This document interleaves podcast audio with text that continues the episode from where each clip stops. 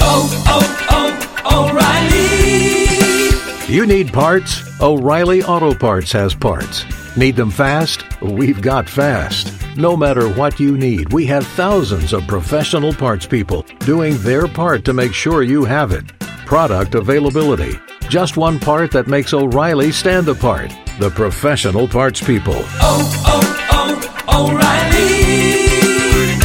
Auto Parts. Congratulations! Your morning just got a bit classier. A media legend, a ferocious linebacker, a clueless producer, and you. Searching for a replacement window online? Visit windownation.com today. So raise a glass and act accordingly. This is Bishop and Laurinaitis. God Almighty! You think you're prepared, and then you hear them, and I you get chills. I'm a man. Get I'm chills, my 43s, and it happens. baby. It just I knew we knew they were coming. It's a wonderful tradition of this program. You know the bells are coming, and then you hear them, and you can't help yourself. Yeah. Yeah. Gosh, and, and that's from, great. From, and from reports from our guy Chopper, it seems like Bobby's ready to play tonight. I guess he sets He's- up. I'm not there, but I, he told me that he sets up bands and gets a workout in commercial breaks, and was actually like sweating. Well, and My look, guy- man, the bells are playing. You never know when your number's called. I can't deal. I can't deal. Rock and Rob, we've missed the opportunity. We've missed the opportunity. Hey, you know what's even better? Go. Is when you're in Piscataway, New Jersey, Yeah, and last night you're out to dinner, and you know the the remnants of Hurricane Ida come through, and it Oh, starts downpouring, downpouring, downpouring at the rate of three inches an hour. Um, and then when you're at dinner at a lovely place here in New Brunswick called um, Salt Seafood and Oyster Bar, um, and you get a lovely uh, horseradish crusted black grouper sure you do. on top of some potatoes and broccolini, you know, and a uh, a nice delicious. glass of French wine, and you're enjoying yourself. And then everyone's emergency alert uh, on their phone starts going off at least five times during the the hour we were there. And it's because there was a flash flood warning, national Yeah. emergency, tornado watch to a tornado warning, tornado touchdown 15 miles southwest of where we are. Um, Man, so that's, that's right. You're in the thick of it. in the thick of it, and then you wake up this morning, you're like, "Oh, sunny, beautiful. Let's go. Let's kick off the the season." You know, go down. I get a nice little. I didn't work out this morning because of uh, I had first things first um, at eight ten, so I didn't want to you know push it and rush yeah, it and yeah. all that. So I was like, you know what? I, I got. I'm done at noon. I got about three hours before I'll drive over to uh, SHI Stadium. I'll work out in the afternoon. You know, get you a go. nice big breakfast and crush a workout, get lunch, and maybe watch a little bit of Iowa uh, press conference stuff before I fly there. And then I look out my window um, about an hour ago, and I see, ooh, well, the river that flows. Gosh, the water is about 50 feet up on the banks over the docks and everything. And then I, you know, I go back and do my interview, and then I turn back and I hear sirens, and oh gosh, yeah, now it's starting to creep up over the the barrier there on the highway. And then you look back, and then now, oh gosh, now both lanes are covered. And then you look back, and you're like, this water is still rising. And then you look at articles that say Rutgers Dame in jeopardy due to safety of flooding. And you're thinking, gosh, did I do all this studying and fly to New Brunswick? Oh to my just gosh! fly out tomorrow morning to Iowa, and uh, you know, so this is uh, That's your date. Yeah. That's how your yeah, night. that's went. my day today. So just Wow. hurry up and wait, sit here. Um, doesn't Well, change it- anything, to be It's- honest. it's interesting. It's it, that maybe this speaks to how little that I categorize Rutgers as New York, but obviously I'd seen the stuff from the U.S. Open, um, and Yeah. I'd seen the water in New York, and I'd seen you know br- you know i- images of Brooklyn underwater and streets as rivers, and I you just I didn't you don't I just assumed it was south, far enough south uh, that it would it would be clear. So that's crazy. That is uh, Yep. yeah, that's quite the weather impact you had. We it is it is game day, uh, and there Yep. will be no floods in Minnesota. Uh, that's it's one thing that they don't have. They're not going to have uh, hurricanes. They're not going to have tornadoes. You're safe there uh, tonight in the Twin Cities as the Buckeyes take on Minnesota. It's funny when you hear. Uh, when I, uh, aside from legitimately getting chills when I hear Hell's Bells and I hear the bells right. toll, uh, you can't help it. Um, and you do get, for me, I do get these images that flash through my mind of of various moments uh, in in history. You immediately are taken back, and that is the beauty, I think, of college football is that it is Yeah. generational and that it is secular and it is there is a, a hundred plus years of scarlet and gray history that you can lean upon. And the beautiful thing and, and how blessed we are is, and, and you can do this. You can play this game. I was playing this game this morning with the boys and I was thinking about, Uh, you can almost just either name, either just give first names or nicknames at various coach. At, you want to use head coach? Fine. Woody, Tress, Herbs, now mm-hmm. Ryan Day, right? You can you, you can do it. it. It instantly brings you back. You can do it at quarterback with Rex to Troy to Dwayne to Justin. Is CJ next? Is he the next one there? You think about running back. My God, Archie, Eddie, Zeke, J.K. Is TreVeyon the next guy? Is he going to have a night tonight like Mo Clarett had? Is he going to have that type of night? Is he going to have that type really of can welcome? do nicknames. Beanie, boom. Oh, you Yeah. can do it forever. You could Yeah. look at linebacker. My gosh, Gradishar, Kuzino, Spiels, Hawk, Shazier, Laurinaitis. I mean, there's who's next? Who's who can come out of that room and be next? You can do it at receiver. Never heard of you the can do it at- Laurinaitis kid. Before. Some kid, three star kid, barely made it. Uh, you, you think about the defensive backs. You think about receiver. You think about offensive line. This offensive line. We are so blessed. Ohio State football is perpetual. It's next man up, and it's been this way. We've never had a miss in a coaching hire. We've it, the standard has remained, and with that comes incredible pressure. Incredible pressure, and the damnedest thing about it is every one of you guys has been up to it. Yep. You've all been up to it. yep. I, and I don't know how you played. How do you explain that? How do you explain that for 50 years we're good? We got next. How the Yeah. hell does that happen? That doesn't happen Yeah. anywhere else in college football. Yeah, it's it's um the inherent peer pressure, right, to perform. I just remember walking into the into Ohio uh, or into Ohio State into the Woody and kind of saying, you sit down on the wall and, and I don't know if they're still there. I don't even know if they still do this to be honest. But the team meeting room, they had like the creeds of every um, silver bullet defense. It's kind of like a mission statement. Yeah. You know, so you walk in the team meeting room and you see they had uh, the jerseys framed of most of the NFL guys that were currently in the league that played defense at Ohio State. And so you saw the greatness there. And then you saw these these creeds. And so when it's 05, I walk in and you see the actual mission statement of the 02 team, you know, and what they wanted to be about, what they wanted to be known for. And then you say, my goodness, um, I got to uphold that standard. Yeah. I'm stepping into that. And then you hear that your coach was part of the reason why Silver Bullets came about, you know, and um, just kind of the nickname and all of that, and Vrabes, and you're like, what are we talking about? Like, yeah. that is such a layer of pressure. I mean, like you don't feel it as pressure, but it's a. I say it. It's a motivating standard. Like it's a realization of holy smokes. You know what I gotta uphold here. You know what I gotta be Responsibility? play into and responsibility that I have and.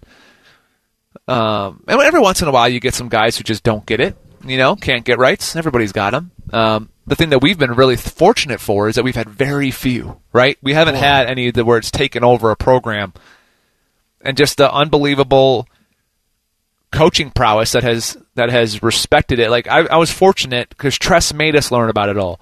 Urban made people learn about it all. I'm assuming Ryan does the same thing, making you learn about it all. So it's a standard. It's a way of doing things, and the competition, the brotherhood is so real. And then from the very first, you know, time you're there, you feel like there are guys there that are that are invested in making you great. And it's just a it's a deep deep layer, and it's it's anybody that you meet. You know, like I never felt any. Um, like if I had a question, honestly, if you, if you had to weave through all the joking around, like Bob would answer anything that I had, right? Yeah. Schlegs would answer any question that I had. AJ would answer any question that I had. Um, there, you know, there's never. It was such a, a brotherhood and a standard, and then you do the same thing for the next wave, and it's it's special, man. It's just special. It's hard to sum up. It's hard to summarize and really think about, but uh, it's just we've been very fortunate as you look at the landscape of of college football, where we are, never to have those massive hiccups and and dips, and and here we are. And every season, it's like opening up a new book. Yeah. And unlike some of the other places, most every other place, there's not another place in the country that's had this type of run that we've had. Yeah. There isn't. It doesn't exist. Doesn't exist. You go back. Yeah. I mean, we talk about the decades long, right? Yeah. There's nobody. Everyone has dips. Everyone has irrelevancy. Oklahoma Yep. was irrelevant for large parts of the 90s. Alabama was irrelevant for the early 2000s. Uh, Clemson was Clemsoning. Um, Miami has come and gone. Florida State comes and goes. Nebraska comes and goes. We are the constant. Ohio State football is the constant. Michigan gone. Yeah. We're the, Yep. Notre Dame comes and goes. Yep. We're the constant. It's it is a perpetual greatness that comes out of the program that year after year after year after year, and even a down year for us. I mean, you got to go back. You got to go. You got to go back to the '80s to even find time where there were three losses, and Earl still beat Michigan most of the time. Yep. You know, he still beat Michigan, and Yep. and and that. But I mean, there's there's just we haven't had that, and so it's it's opening a new book every year with the bel- not only belief but the certainty that the book will deliver. It's going to be a great book. Yeah. There are new characters that we are going to meet this season, and we're just as excited as you are because we don't have we- don't have an access to this. We don't have preseason football. We haven't seen. You've been at practice. I know Bob's been at practice. You get practice reports, but you know Bob's you hear practice. whispers. Bob is practicing. Well, he's practicing. I mean, we're talking about team. Bob is out there. Who's this kid? Who is that? He's Who is that? Ibrahim. Who's 42? huh? What? What do you mean? Name's Rob. Bobby, is that you? Get off the field. No. God love him. The um, but but you don't know who this. Like you hear whispers about TreVeyon Henderson. Yeah. You hear whispers. You hear whispers about you got Jackson little, Smith you got and Jigba. everywhere. You know, Yeah, you got little guys. You, you hear these little whispers about about guys who are starting to do, but then you don't know, and then they're introduced and they burst on the scene. And we've had a lot of guys burst on the scene, and that's how that's that's how you become a legend. That's how you write your name in the history of the program. And it's a Yeah. tough legend. It's a tough history to get into. The standards are pretty high. Yeah. And it all starts tonight. It all starts Yep. tonight for this Buckeye team at Minnesota. It's a great opener, guys. It's an awesome Yeah. opener. It's a road Big Ten game. It's a team that you're. It's an opponent that is fired up for it. It's an opponent that's got some offensive firepower. It ought to have your attention. You'll have Mm-hmm. Yeah. the national stage to yourself tonight, and that's a pretty cool thing. And for the next 24, 48 hours, this will be the conversation place. Is what happens tonight because you're a contender and you're judged on every single moment. And it all starts tonight. And there's a lot to get into with this team. Um, and there's a lot of things that you want to talk about. You, and we will do that over the course of the next three hours. This is this is Buckeye Football Central, and we'll get you set for Minnesota for the next three. When Ohio State has the ball, what is what is it was it going to look like? Who needs to step up on the back end? You sent me a text last night. I had no idea we were Yeah. as bad defensively a year ago as we were. Historically, yeah. Historic. It, there's no point of reference on it. We'll go behind enemy lines with Ryan Burns on Minnesota. What can expect for them? Uh, that's coming up at 10:30. Doug Maurice at 11:30. Uh, we will play a little. It's that time, kids. We'll play a little. Uh, know the scores at 11 o'clock. We get you three things to a Buckeye victory. It is a Buckeye game day. This is Bishop and Laurinaitis, and we're off and running right here on the fan. The only workplace in America to participate in the doorknob fart game. And we also play office basketball and sometimes do radio. The Fan, Ohio sports destination. A show that knows its limitations. Still learn to control that. You're listening to Bishop and Laurinaitis. And Bo Bishop here for my friends at Neighborhood Lender. Mortgage rates have plummeted. They are at the lows of the year. Your home value, I know you've looked, the highs of the year. Time to take advantage of this situation with my friends at Neighborhood Lender. You can refinance now with Neighborhood Lender. In fact, pay zero closing costs, even skip your next couple of house payments altogether. They do this at hmm. Neighborhood Lender. Make refinancing easy. All digital, super fast platform. There's no paperwork, no junk fees, no big bank hassle either. You can refinance right now, snag the rate of your life.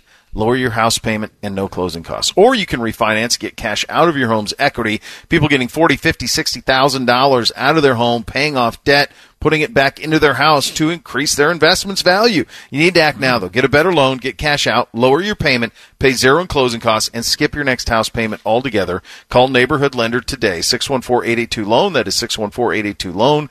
NeighborhoodLender.com, 614-882-LOAN. It's an equal housing lender, NMLS 69349. Not all loans apply for no closing cost option, subject to lender approval. We always uh, do something on the show, as long as this is our fourth season doing this, my friend. And and whether it's the the Bengals or the Browns or the Buckeye basketball team or the Blue Jackets, you set expectations and you say, all right, what's the minimum requirement for success? What's that level? For generations around here, it was beat Michigan. Yeah. It was beat Michigan. Then it was beat Michigan, win the Big Ten, because those things kind of walked hand in hand, right? Okay. Yeah. Um, For the last, really, since Urban's been here, mm-hmm. it's beat Michigan, win the Big Ten, win the Natty. That's probably unfair. That's Yeah. probably unfair to say It's go not win. fair.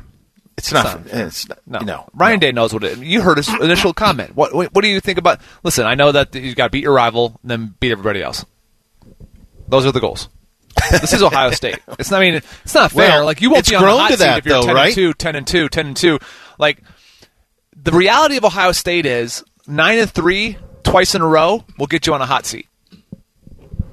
I don't even So- know how we would handle nine and three. It's been so damn long since we've had it. That's so true. I mean, wait I mean, till when's you, a- you hear some of the stats that I have on this damn on this game. It is it is um, outrageous.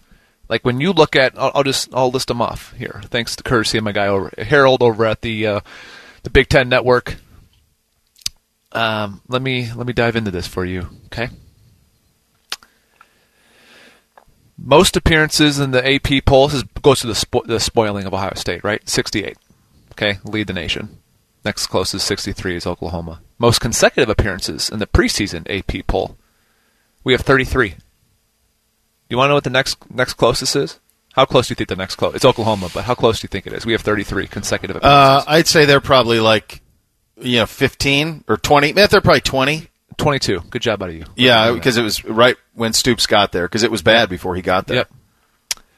Longest Big Ten. This is where I think that the dominance of expectations with Ryan Day is is real, and you have to start really wondering as you look out over the landscape of the Big Ten. Yeah. Is this possible? So the current longest Big Ten win streak we have it right, obviously, in Yep. conference play is at 18 games. All right, that's fourth best all time. 19 uh, Michigan 90 to 92 is there. The next two is our group from 05 to 07. Shout out to those Buckeyes. 20 in a row. Okay? Before we lost to Illinois, which still pisses me off because it was a fumble on the 4-yard line that Yeah. Dufresne fumbled into the end zone. That's touchback and then we go up 14 nothing. The whole thing feels different. But instead, I'm chasing around, you know, Juice Williams and Rashard Mendenhall in a tight game because Yep. the refs can't blow the buzzer. Anyway, I'm not bitter. 2012 to 2015 Buckeyes, all right? 2012 to 15, 30 straight Big Ten games. When you look at our schedule, I bring all that up to think when when do we lose a Big Ten game? Is the last one we lost Purdue? I think the last one we lost is is Purdue. That was 2018, right? Yeah, that was Yeah. 2018.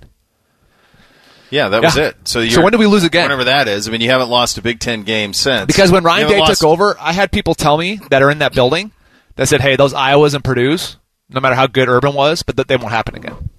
And I remember hearing that and being like, well, "What's that supposed to mean?" Yeah, well, I don't know. You know, like it was it was an Right. attention to detail. And they said it wasn't because Urban didn't pay attention to him or didn't know it, but the attention to detail out of Coach Day was just on a different. It was just different, you know. And And honestly, as we've gone him, through two seasons of him, even scares. Coach, it, it is. I mean, it's just beat down after beat I down can't after even beat down. I can't even deal. He can't even. My so my my best friend from high school, Dominic Barber, just texted me just a boat, just a, the canoe emoji. oh, he's rowing. And I, I Get your oar, Dom. That he can't even say that. Not with a straight He said, face. "Give me the spread. Let's bet a bottle of Crown." Come on, bro. For one, one thing, go higher with the with the bourbon choice. Okay, not that I'm against Crown, but let's go higher. Two points. No, Where's I mean the that. stats? I had, I had stats on Coach Day, which here it is. Well, he's 23 and 2. He's 15 and 0 in the Big 10. 15 and oh He's 0 in the Big Ten. Clemson Want to know his points per it. game? Points per game in the Big Ten. I think he's 48.1. I was going to say close to 50. Let's Points play per guess game you- differential. let's, let's play guess the stats. Okay, you give me the the, thing, and then I'll. See, All right. so I would have said 50 on the on the points per game in Big Okay. Ten play. What do you think the points per game differential is? I'm going to go 21.2. 32.4. Jeez. yards per game. Total yards per game Oh, in Big Ten play. Oh my gosh, 545. 538. Wow, 20 good point- job out of me. 20 point wins. Last one. 20 point wins. 20 point wins. Um, well, how many? Can you He's tell 15 me? and 0. Okay, So how many I of those have been by 20 point points? games? I'm going to go 11. 12. God, look at you. You're dialed in. It's dominance, brother. It's game day. It's game day. You You're gotta dialed focus. in. Lock it up. You lock it up. That's right. That's where we're at. You got to have a focus. It's a stinking right. Buckeye game day. You know, act accordingly. Yeah. Look, this is it, and so that's why. This is why these have become. That's why these seasons they they are fun. They just aren't that interesting. they're No, not. So they're it's not. our job here. What what we're doing here, and and this is where you know where we are with this program is I'm dialed in. But guess what else I'm dialed into this weekend? Clemson, Georgia, Of course. Bama, Of course. whoever else, Oklahoma, LSU.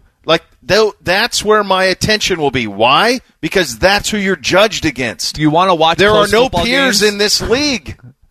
There you are want to no watch close football peers. games, watch Penn State, Wisconsin. Right? Yeah, I'm not but they're saying not elite peers. football. No, but I'm saying if you want to watch a close college football game, Yeah. watch Be a that. good one. Don't Yeah. watch us. Here's here's what is what is concerning, right? So people that aren't following Ohio State as closely, right? Say you're a news person in West Lafayette and you're like, "Oh, Ohio State has a new quarterback. This is Yeah. like you don't really understand."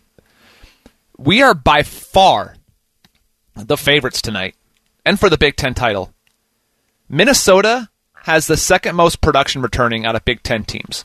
89%. Rutgers is 92%. Rutgers has all 11 starters on offense back, 9 out of the 11 on defense. I literally, I could have taken my board from Nebraska last year in the Champions Week and just copy pasted, and it's the same guys. They have, oddly enough, three Temple transfers that play on their, their roster, you know, blah, blah, blah. Yeah. So Minnesota has 89% of their cats back. Ohio State, second fewest, only to Northwestern. Half of our production is gone. And it's not even close. New quarterback, all new linebackers, new guys here and there. Ah, doesn't matter. Doesn't matter. Doesn't new running matter. back, new starting running No. back, doesn't matter. Does not matter. No. Like there is no like there is there are certain things tonight as we get into when we have the ball, when they have the ball, all that stuff, to where you say, "Oh, look at this," but like this is where we start have to we have to start nitpicking and trying to project out. And that's what I said this morning on First Things First. Like, what are some of the issues that we'll see tonight against an inferior opponent, talent wise, to where you try to imagine if that's Marvin Mims at Oklahoma, Yeah. if that's Metchie at Alabama, if that's uh, why am I blanking on the dude's name? Ross and Clemson. Yeah, if Justin that's one of those players, and then the the rest of their guess what wideout two, three, four are exponentially better than Minnesota's two, three, four. Number one's fine, but two, three. If we have problems with this, then you have to assume you'll have problems, right? So we're trying to we're trying to literally forecast into the college football playoff already, and it is Yeah. September second, and we haven't kicked off yet. Right, and that's what's that's what's happened. That is Urban started it. Ryan's continued it. Uh, all the I guys, as we call them, Pantoni, Voltolini, Marotti, like they have perpetuated it. They have built a machine that is so. When I hear people talk about the questions about this program, you're you're you're quite the questions that that this team has, and there are some defensively. Absolutely, there's questions. You're going to have a drop off at quarterback. You're not going to go from Justin Fields, who I think is the best quarterback to ever play here. Are you sure? You're, you're not going. to Well, maybe not in said that- production. Didn't we say this? Well, maybe Justin's not in first snap? production. No, you're right, but it, in in production, maybe not. But I there- know. I don't know. I, yeah, who knows? I, yeah, you're right. It's a good. It's a very valid point. Are we? Yeah. Are you? In fact, you may be Yeah. better at certain spots. So it, th- that's the thing that makes this so tricky. Is you're The stats so when you of get the back last to four Ohio State, um, the last four Ohio State debuts at quarterback, JT Barrett was 80% for 276 total yards, two touchdowns, pick versus Navy. That's the worst. Cardale that Jones in 15, 286 total yards, three touchdowns, pick against Virginia Tech. That might, you know, uh, that might be. Dwayne Haskins goes 73%, 313 pass yards, five touchdowns, interception versus Oregon State. Justin Fields 72%, 300 total yards, five touchdowns versus FAU. yeah. So we keep saying like, ah, we can't have the next, the next, the next. It's gotten better and better and better. It has. It has. Yeah, it has. And so when you when you get to team expectations, you say the expectations for me are win every game you play, make the college football playoff. Yep. If you lose in the college football, I I'm with the college football playoff. I'm kind of like, unless you have that year where you feel like you've got the team. Like we, I felt you had two years ago going into it when you lost to Clemson with the ten things that had to go wrong. Um, but even still, I don't. That LSU team may have been one of the greatest teams of all time. So you don't know if that would have happened or not. Um, Last year was such a difficult year, but you don't lose until you play a, a Bama team that is historic in its talent.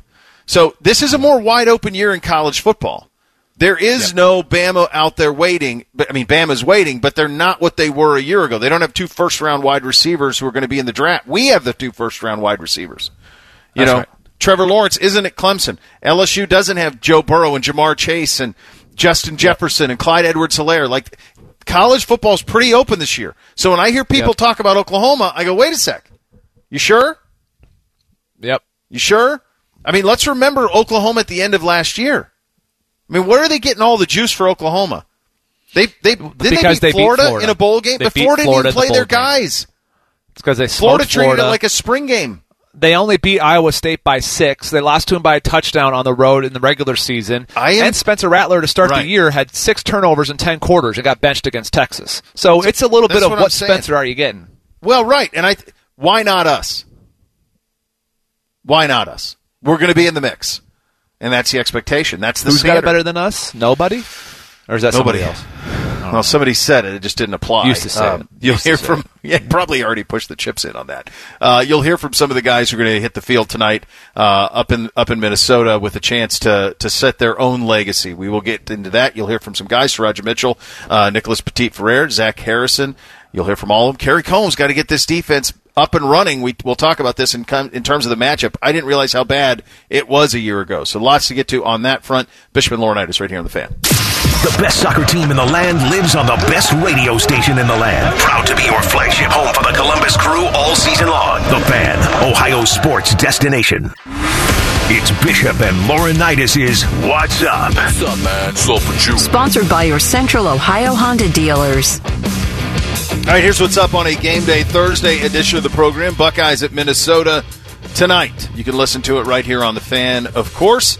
Um, this will. This is obviously a very big one for Minnesota. Not from the standpoint. I, I don't know that anybody up there's like, oh yeah, let's go beat Ohio State. I'm, although I'm sure PJ is rowing the boat in that direction and trying to make them believe hard, it. yeah. And I, you know, he is he is a one man culture machine. You know, his, his his kids do buy into it. I don't know if it's something that's sustainable over a long time, but he they'll be ready. I, I, I do think Yeah. they'll be ready tonight, and I do think they'll be playing with their hair on fire.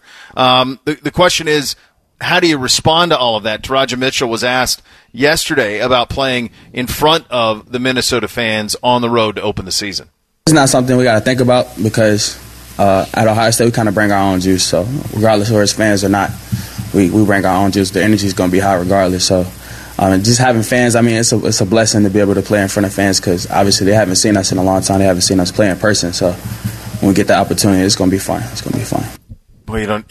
I didn't even think about that until he's until I heard him say it in the soundbite that you played to empty houses last year, Yeah, largely. I mean, Yeah. minimum crowds. yeah. I mean, the roar. I mean, you're going to get that. They'll, they'll, you'll get that juice back. You can bring all. You can talk about bringing all the juice you want, but there's a little different juice when you talk about sixty thousand people. Yeah. Oh yeah.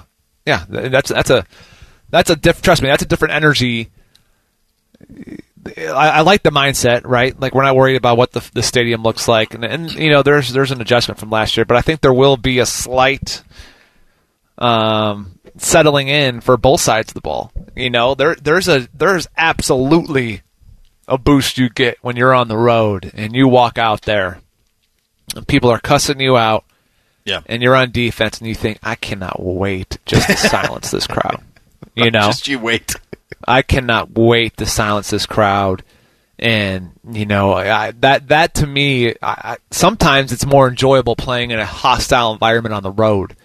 Um, you love playing at home, but it's something about it's our travel roster versus sixty thousand here. You know, and we're usually you know forty five thousand because the rest are Buckeyes. We're talking Yeah. about, but it is it's a very interesting. Um,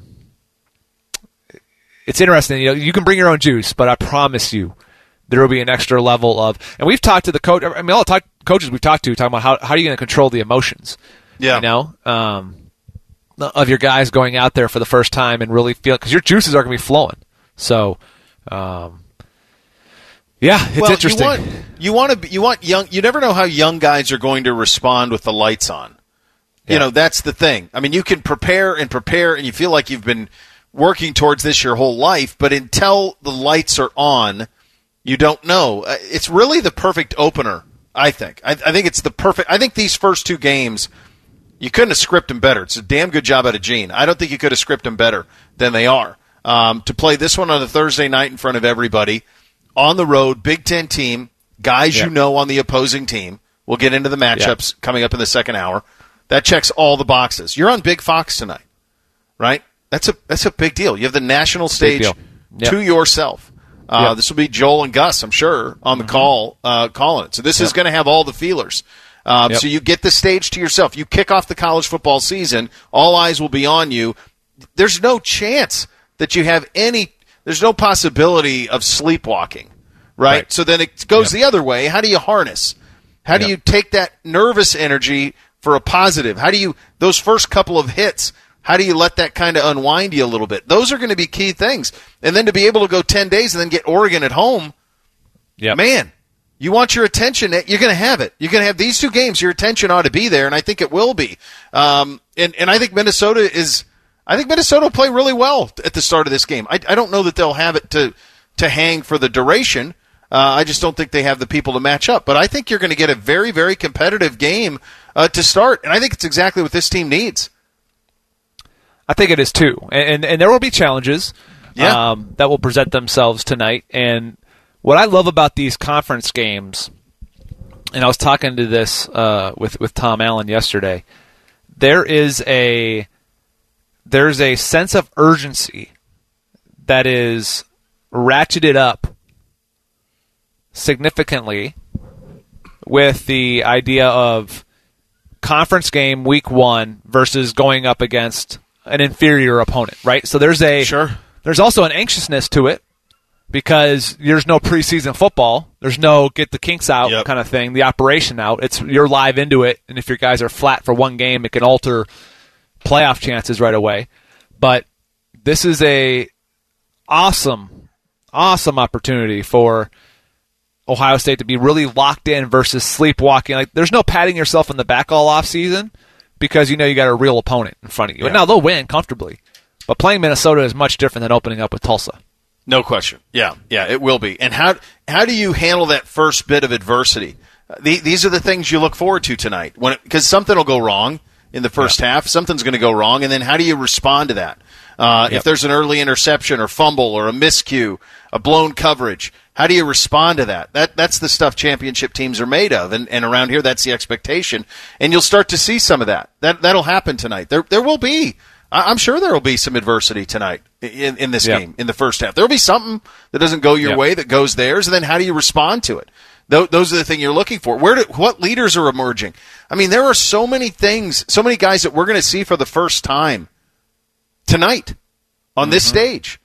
So mm-hmm. you've been recruited, you've been developed for this, but then how do you respond to it? Are you are you ready for the stage? Those will be the questions, and it is just one of a slew of exceptional games to kick off college football. College football, the ownership of Labor Day weekend is so comprehensive. I mean, you can just watch football all weekend long, and you're not going to lose. It's spectacular. Uh, we will go. games tonight. Is that real? I mean, I saw her. Is it tonight? Is it six- sixteen yeah. games tonight? Eight Friday, full slate Saturday. Yeah, I wish there were more on Notre Dame, Sunday. FSU. Let's I wish go. there was another one Sunday afternoon, and I wish there was something Monday afternoon. I think that would be cool to give you a little Right, because there's there Monday isn't. night with Ole Miss and Louisville. Yeah, you have night games, but you don't have Right. you know you don't have those afternoon Yeah. games, which I think would be would be really ideal. Yep. Especially Yep. Monday afternoon would be a really sweet spot to play a game. Yeah, would. um, you know, before everyone starts to have to get back to work. Uh, we will go over some of the games that you need to be paying attention to. That's coming up next. Bishop and Laurinaitis right here on the fan. Radio. It opens your mind to stimulating conversation and live sports. And best of all, it still costs zero dollars. The Fan, Ohio sports destination.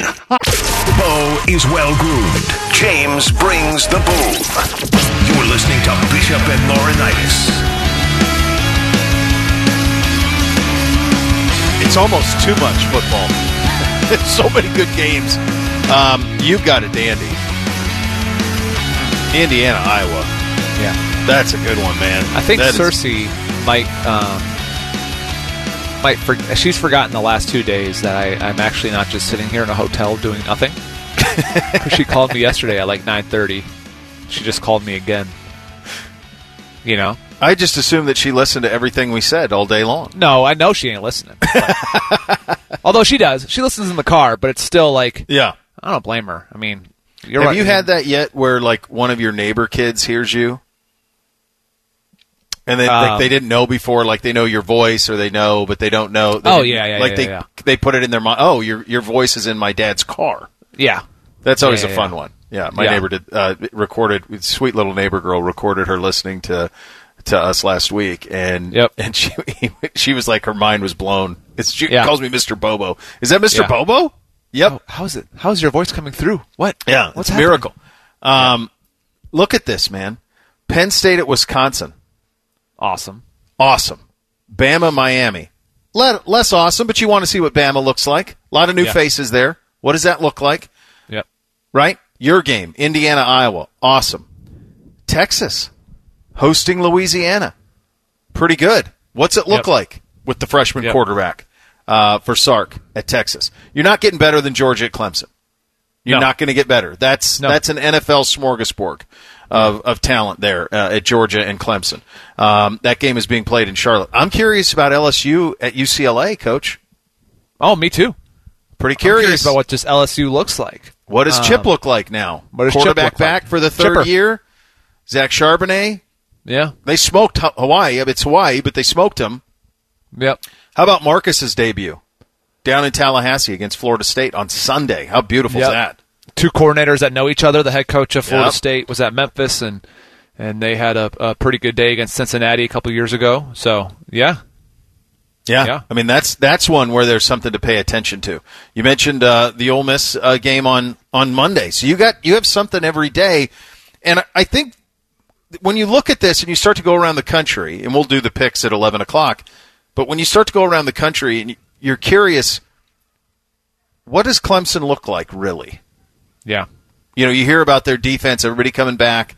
Uh, there's no questioning their defense, even though we absolutely motorboated them a year ago. right. So, what do they look like? What What does Clemson look like defensively against Georgia? Is JT Daniels real? Yeah, Is he a real one? There's a little bit of JT Daniels hype, a little bit of hype machine on JT Daniels. It feels a little bit like Oklahoma to me. yeah. What's Was he really is, good? Or I, if I'm gonna give you five teams, and you tell me which one is left out here: Okay. Alabama, Yep. Clemson, Okay. Ohio State, Oklahoma, Georgia. Well, I think Georgia's most likely. I think they're going Same, to. I mean, and it's we'll because I think I think I think they Clemson can lose. And still go win the ACC, and they'll say, "Oh, they lost to Georgia." Who's going to represent the SEC East? Um, Yeah, I agree. Yeah, and I think Georgia could lose twice. yeah. I mean, I don't know Georgia's schedule after this. I don't know who their crossover games are against in the SEC East. You know, you know that they're going to play. Obviously, they're going to play Auburn, um, Yep. but I'm not sure the rest of it. But I mean, yeah, yeah. No, I. That's why. I mean, those four programs. How Yep. many? How many straight conference championships has Oklahoma won? How many straight conference championships has Alabama won? How many straight conference championships has Clemson won? How many straight conference championships have we won? We've won four, right? Yep. So I think everyone's at least won four out of that mix. Yep. No, it's hard Yeah. to find a path. It's as hard as it is for to find a path for us not to be in the playoff. It's the same way for Clemson. Yeah. They're going to be there. Yeah, it is. Oklahoma's a little trickier. I almost said Oklahoma because I think Iowa State's interesting. I do think Iowa State's interesting, um, and I think Texas might be a little better than what people think. But I still, they're still so more proven. You Yeah. know. Yeah. So no, it feels like it's going to be. And then Bama, it's just it almost like you can't even question it. It's a waste of your time to question their excellence.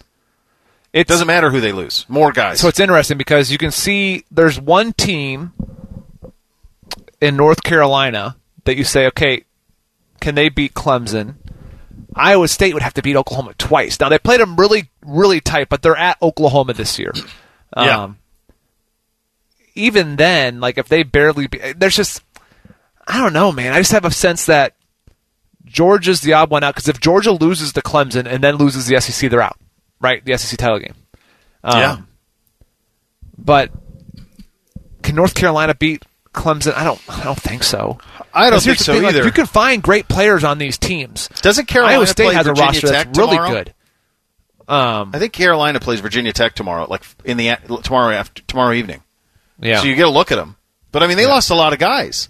right, They lost the both backs. They lost the receiver. right. They lost a lot of guys. I mean, Howell's there, and they've recruited Yeah. well, but they're not. That's my point. And then, and then what's the secondary? It's the same thing when we talk about our game tonight. same thing. It's yeah, as we get to it later, you'll see all the stats on Mohamed Ibrahim. right. The bad thing for the Gophers is that our run defense has been stellar. It's been the pass defense, not not their strength. You know, um, they have a veteran quarterback. I get that, but they don't have Rashod Bateman there anymore. They don't have Tyler Johnson there anymore. Those guys are on Baltimore and Tampa Bay. So you have Chris Autman-Bell, who's fine. I think he was a four star recruit, but he's never had to be the true X. How will he be when he has all the attention? You know, and It's the program depth, buddy. Yeah, Nobody's got it. We just did it with Carolina. You can do it with Minnesota. You can have Yeah. things line up, but then you have to take advantage when they do. And there's only four or five programs that can survive year after year after year and thrive. And that's why the same one's in it. We're lucky that we're one of them. Well, we'll get into that matchup against Minnesota coming up next. When we have the ball, what do we expect it to look like? It's honestly my number one curiosity is Yeah. what do we look like tonight? Is it tempo? Is it Yep. stay in the pocket? Do we spin it around? How much do we run the read option? How much does CJ run? Which back do we Yep. use? Well, let, try to answer those questions and give some uh, some idea and, and how we think it's going to go. Uh, that's coming up next. Bishop and Laurinaitis right here on the fan. The classiest show on this station, which isn't saying much. This is Bishop and Laurinaitis. You know, you have it in your in your mind what you think it will look like, um, and and offensively, um, and Yeah. you think you have in your mind what you, what Ryan Day wants to be offensively, and I think you do a great job of explaining what that is, and I think it starts at the quarterback, and it's obvious with who he's recruiting. It's the type of player he's recruiting. He wants Yep. pocket quarterbacks who Yep. can run if they have to, yep, but he doesn't want that to be who they are. yep, So if, if you think about what we've been the last couple of years, now the the big question here is what type of player is CJ? And for that one, I can't help you because we don't know. right. We've seen some spring game. You called it. Seems you've been into some practices. We've heard some reports about what it could look like, but that's all mm-hmm. different than an actual game. If you go back to our spring game analysis of Justin Fields compared to the reality, Yeah, it was quite a bit different. quite a bit different. Yeah. So, what this looks like, it's as unknown as we've had in a long time around here Yeah. because we've never seen this quarterback play. and even even what it looks like week one, what it hopefully looks like week six, are two different things. Like when Justin came out against FAU, he had the long touchdown run. He had five total touchdowns, but I remember being like, okay, it's a solid dual threat quarterback. Yeah. Think, you know he's gonna be pretty good. If you were after that game that he would be as prolific as a pocket passer, right? But you see the growth with Coach Day, the ability Yeah. to teach and say, "Hey, man, you know, next time do this, or this is where the window is here and there," and you saw the growth. So what's exciting for us is, hypothetically, what we see tonight should be almost the worst we'll see CJ as far as a development standpoint, or the least. I mean, it's obviously the least experienced, but the least developed, if that makes sense, on a trajectory for what Coach Day can do for him. So if he goes out there and has you know four total touchdowns accounted for, you're going to say, "All right, all right, here we go." Um, and, and obviously, what doesn't mean the next one's six touchdowns and the next one's eight because there's different defenses you'll play and, and that'll be better and all that. But as far as the understanding of the offense, the understanding of the flow, oh, the understanding of Coach Day and how to coach him up in a real live bullet situation. Yeah. It's one thing when you throw a couple picks throughout the course of a practice and it doesn't matter. It doesn't count. Yep, on to the next. What about when you throw two picks in a first half, which I don't think will happen tonight, but if it happens some point this year, does he get frazzled? Does he not pull the trigger when you say, dang it, they're in cover three, both seams are open, you got to throw it? Oh, yeah, but last time I threw it late. And, no, you got to throw the ball. You know, like, what? Yeah. how do you coach him? Does he want the fire? Does he want a little vinegar or does he want a little bit of sugar? You know what I mean? So it's it's a it's a learning, feeling out process for everybody. Um, I, I think that obviously what you see out of CJ is is a a quiet swagger, a calmness to him, a sense of ease to him that I think Coach likes. Um, and now we just got to see does that then portray, which I think it will, because everyone you talk to, when we've mentioned Olave coming back, we've we've heard the coaches, different coaches, Hartline talk about him, his ability to just make throws as well and understand everything. It makes you excited to see what it's about. And this is the best part about college football is the it's the new name, the new face. Absolutely. And you get excited to see the the potential because it's sky's the limit. What's possible, especially when you have this head coach and quarterback developer. Yeah, it, it is. It is that. It's that that that uncertainty that's unknown. You know, in my mind's eye, I, I think when you, when I think about what I think it will look like tonight, it it kind of the way that I used to play the old NCAA football game, which is give me a quarterback, let's throw it down the field, and then and and he doesn't run.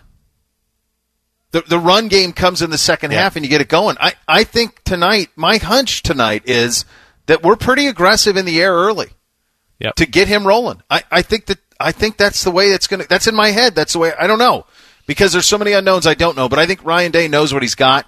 I go back to the Olave decision to come back, which told me that Olave knows what he's got because he would have Yeah. been a first, late first, early two. He knew what CJ was. That's why anytime there was any conversation about the quarterback competition, and it was probably closer at certain times, who knows? I always came back with Chris Olave saw something. Yeah. What did he see? He Yeah. saw something in CJ. And so th- what that looks like tonight and how it get established, I think the the the keeping the mouths fed at receiver is a fascinating thing. Yeah. And I don't know when you go when you go Wilson, Olave, Smith-Njigba. I don't. There, there's nobody in this league, obviously, that can handle that. There's not probably anybody in the country that can handle that. But if you have the three of them, and then you have those other dudes, you keep hearing good things about Julian Fleming, Marvin Harrison Jr. You keep hearing about these other guys that are behind that they they want to get fed too. How do you feed all those guys? Well, you got to spin it, and they're your Gotta best spin it. players. You got to call jet sweeps, right? Yeah. If I'm if I'm Ryan Day and we're marching on a first 15, you know, how can I throw a bubble to Jaxon Smith-Njigba right away? Just even a quick slant to Olave, get your quarterback in rhythm. How about a jet sweep to Garrett Wilson?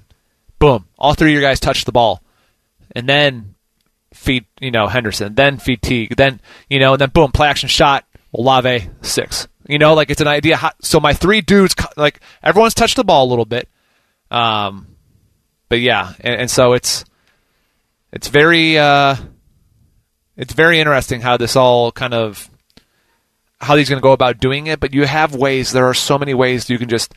And again, remember like the little shovel passes that like Herbs used to do. You Oh, yeah, we haven't seen pushes- those. Yeah, Yep. like something. Just just get those things. Um, those things. Just to get the ball in their hands. You know.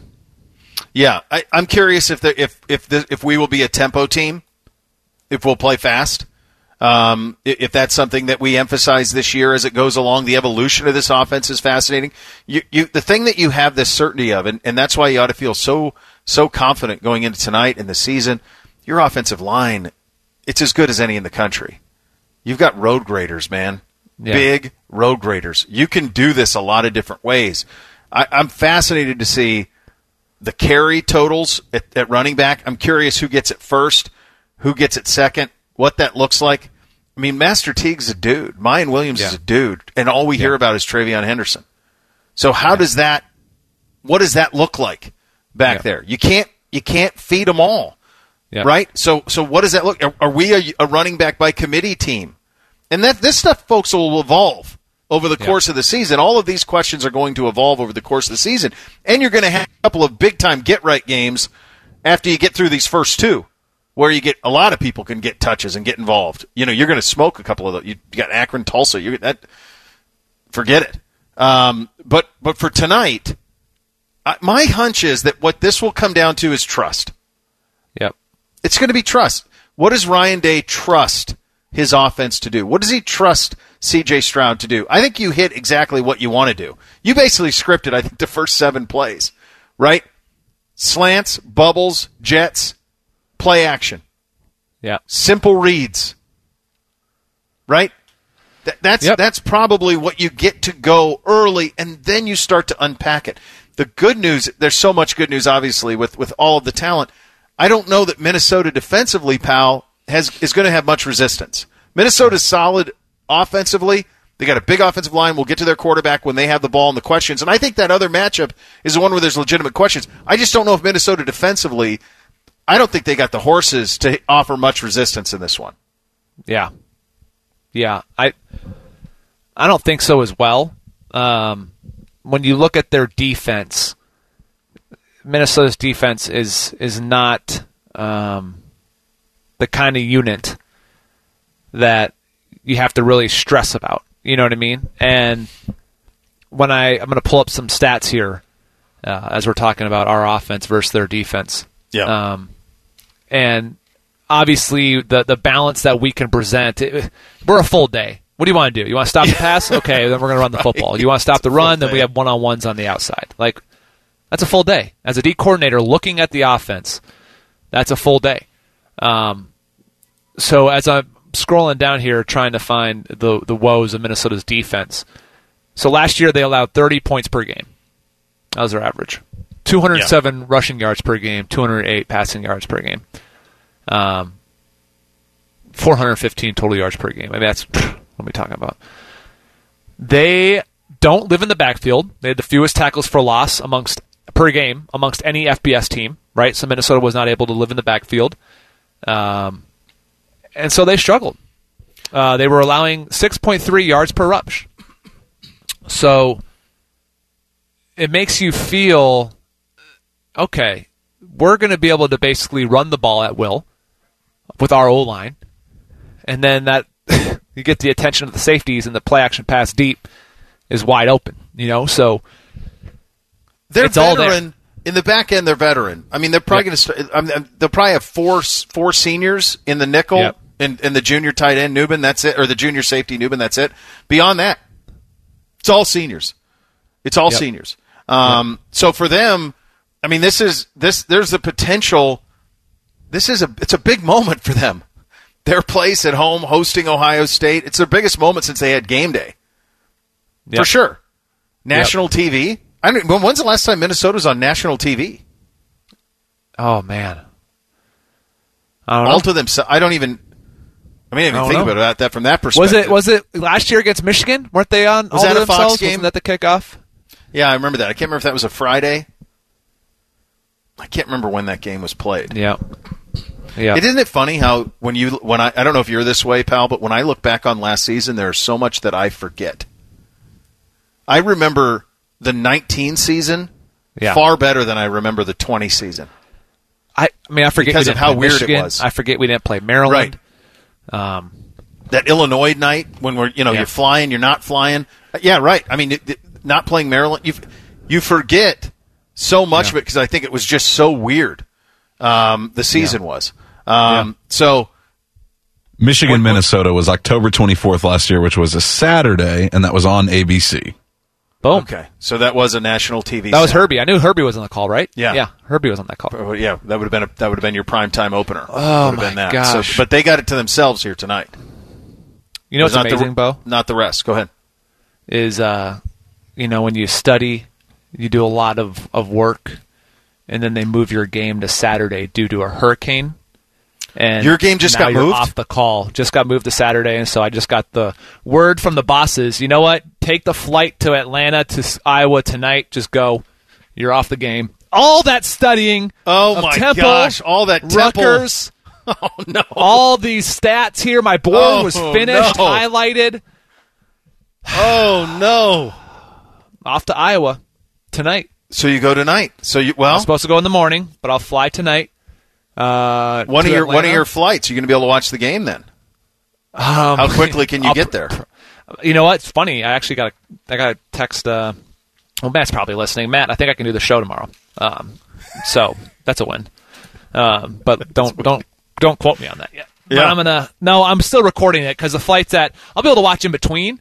Okay. Um, because my first flight I think is at five six something, Oh, so you're just going to chill in Jersey? I gotta drive. six. Like usually takes me 35 minutes to get to the airport from here, but now because this one bridge is flooded over the river, Okay. I gotta go like 35 minutes out of the way to a taller bridge. You know, Yeah, there you go. Well, there you have it. Hurricanes. Breaking news here on the program. Uh, the other one of the other games tonight. Rutgers Temple moved to Saturday. moved Yep. to Saturday. So there you go. Um, well, that's that's good. Yeah. I mean, that's I mean that's not good for you, but it's No, I mean, it- nothing like I had a couple games canceled to COVID last year, and then Yeah. nothing like. Uh, So Look- you and look, Brandon both go. uh, it was me and Joe Beninati tonight. Brandon's on the call with me Saturday, so Brandon actually, I'll actually end up being on his flight because he lives in Atlanta, which is probably the best place to live for this profession because he can fly anywhere direct. You can fly. Like he can go to Iowa City, he can fly right Yeah. in the Lan- East Lansing. so you you'll fly direct from Atlanta to Iowa City yes, to Cedar Rapids. Yeah, or Cedar Rapids. Okay. yeah. Okay. Wow. There you go. Here we are, man. There you go. Here we are. Starting off Nothing with a like bang, week buddy. one, you know, week one hiccups The already. brain, the brain cells for that temple, uh, that temple scout that you did, had just gone. The amount of studying I did.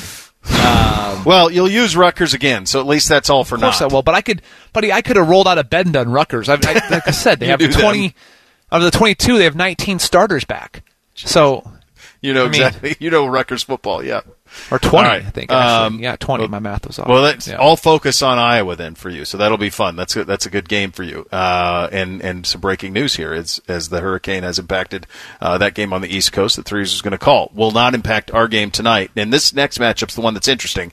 Their offense versus our defense. Mm. Threes sent me a text last night that I had no concept of how bad it was a year ago for us. Um, and that's got to get shorn up quickly. And, and it will have to by tonight. Bishop and Laurinaitis right here on the fan. Always imitated, never duplicated. Your heritage sports talker and flagship home for Ohio State athletics. The Fan, Ohio sports destination. Simultaneously passing the eye test, the smell test, and the ear test. Huge win. It's a big win. This is Bishop and Laurinaitis.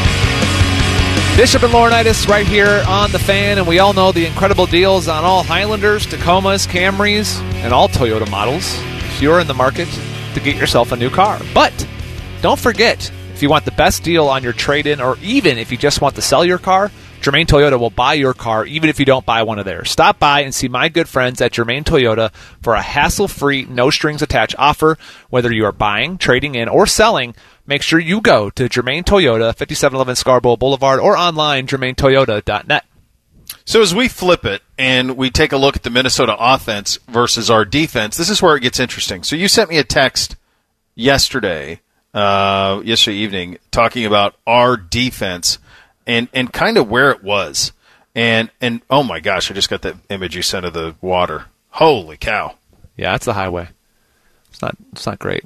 It's not great. Those people have been stuck in traffic since like eight fifteen this morning. Not ideal. Boy, no wonder. Yeah.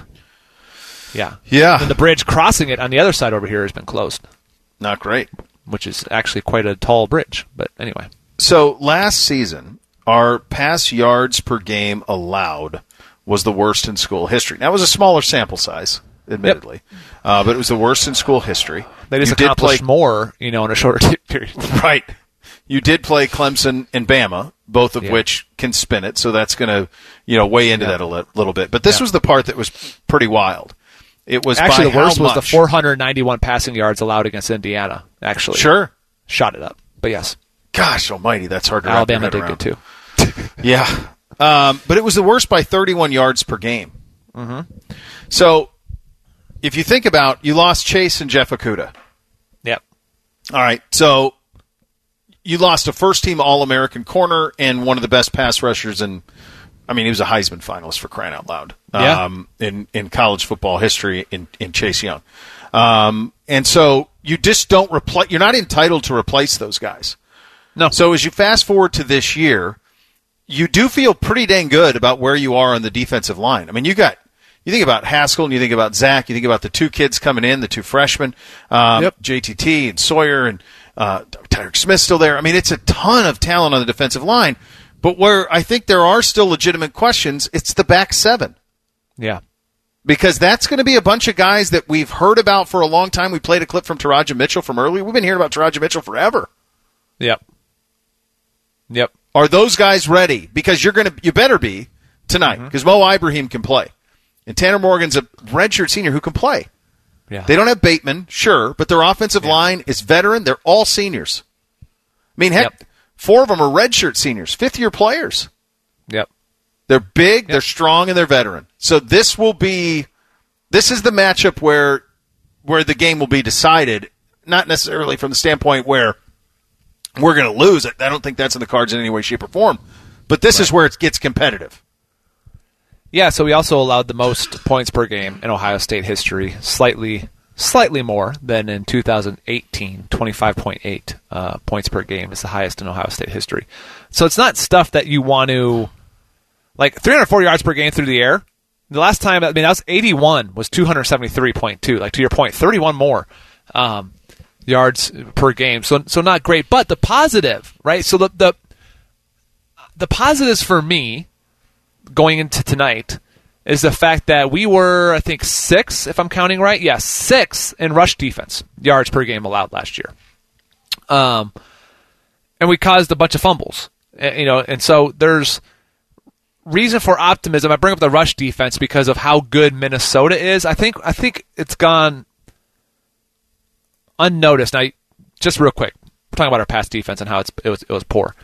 So highest yards per reception by a Big Ten players last year. Chris Autman-Bell for, for Minnesota was second in the conference to Jalen Nailor at, at Michigan State, nineteen point six uh, yards per reception. Yeah. and he had the one, two, three, four, right behind Garrett Wilson, and tied with Olave for for 10, um, 20 plus yard receptions by Big Ten players last year. So explosive, right? Uh, that's one guy though, right? Well, it, we're Yeah. Ohio State. We should have one guy, and if we need a double, they're one guy. Then then you get another set of eyes on him. Okay. What's interesting is it's a strength on strength. Our run defense was solid a year ago. Four new linebackers. You expect them to be solid again. I don't think we understand because we're not paying attention to the ghosts. You know, like we're not rowing. But what Mohamed Ibrahim has been at Minnesota. He was second only to Jaret Patterson last year with 153.7 yards per game Yeah. on rushing the, the ball. He has the most in a row, consecutive, eight consecutive 100 yard rushing games. Most of Minnesota history. Uh, He's, he's just above Laurence Maroney. Um, he has the most active consecutive 100 yard gains in all of FBS. He is the um, career rushing yards. He's leading the Big Ten Conference uh, for a career. He is only um, he was only last year in a shortened season, right? COVID season. He had 15 rushing touchdowns. Gary Russell in 05 Oh, yeah. um, had 18. That's a gopher record. 18. It's 18. Marion Barber had 17. Rodney Smith had 16. But this is a shortened COVID season. I'm Right. saying all these stats because he has been extremely productive. He led the Big Ten last year as far as um, running backs and broken tackles with Yeah. 22 um, as a tailback. So most rushing yards after contact. It's going to be a full day Yeah. for the defense on stopping the run. But for us, the positive is that's our strength, right? I just needed to give a little bit of context into what he's done career wise. Because look, we can in games like this where we know or assume we're going to win comfortably. It's fun to appreciate somebody and not minimize it because he he didn't do well against us. Like I don't think Mo Ibrahim's going to have 180 tonight. I think Mo Ibrahim Ibrahim will probably have 70 to 90 yards, right? I think we'll key up on him and stop him. But when I watch that, like you can watch and appreciate that in the history of their school. I mean, he has 31 career uh, rushing touchdowns. I mean, one more he ties Laurence Maroney. That's a name people remember. Oh yeah. He gets you know three more. He's he's tying Marion Barber Sen- uh, Jr.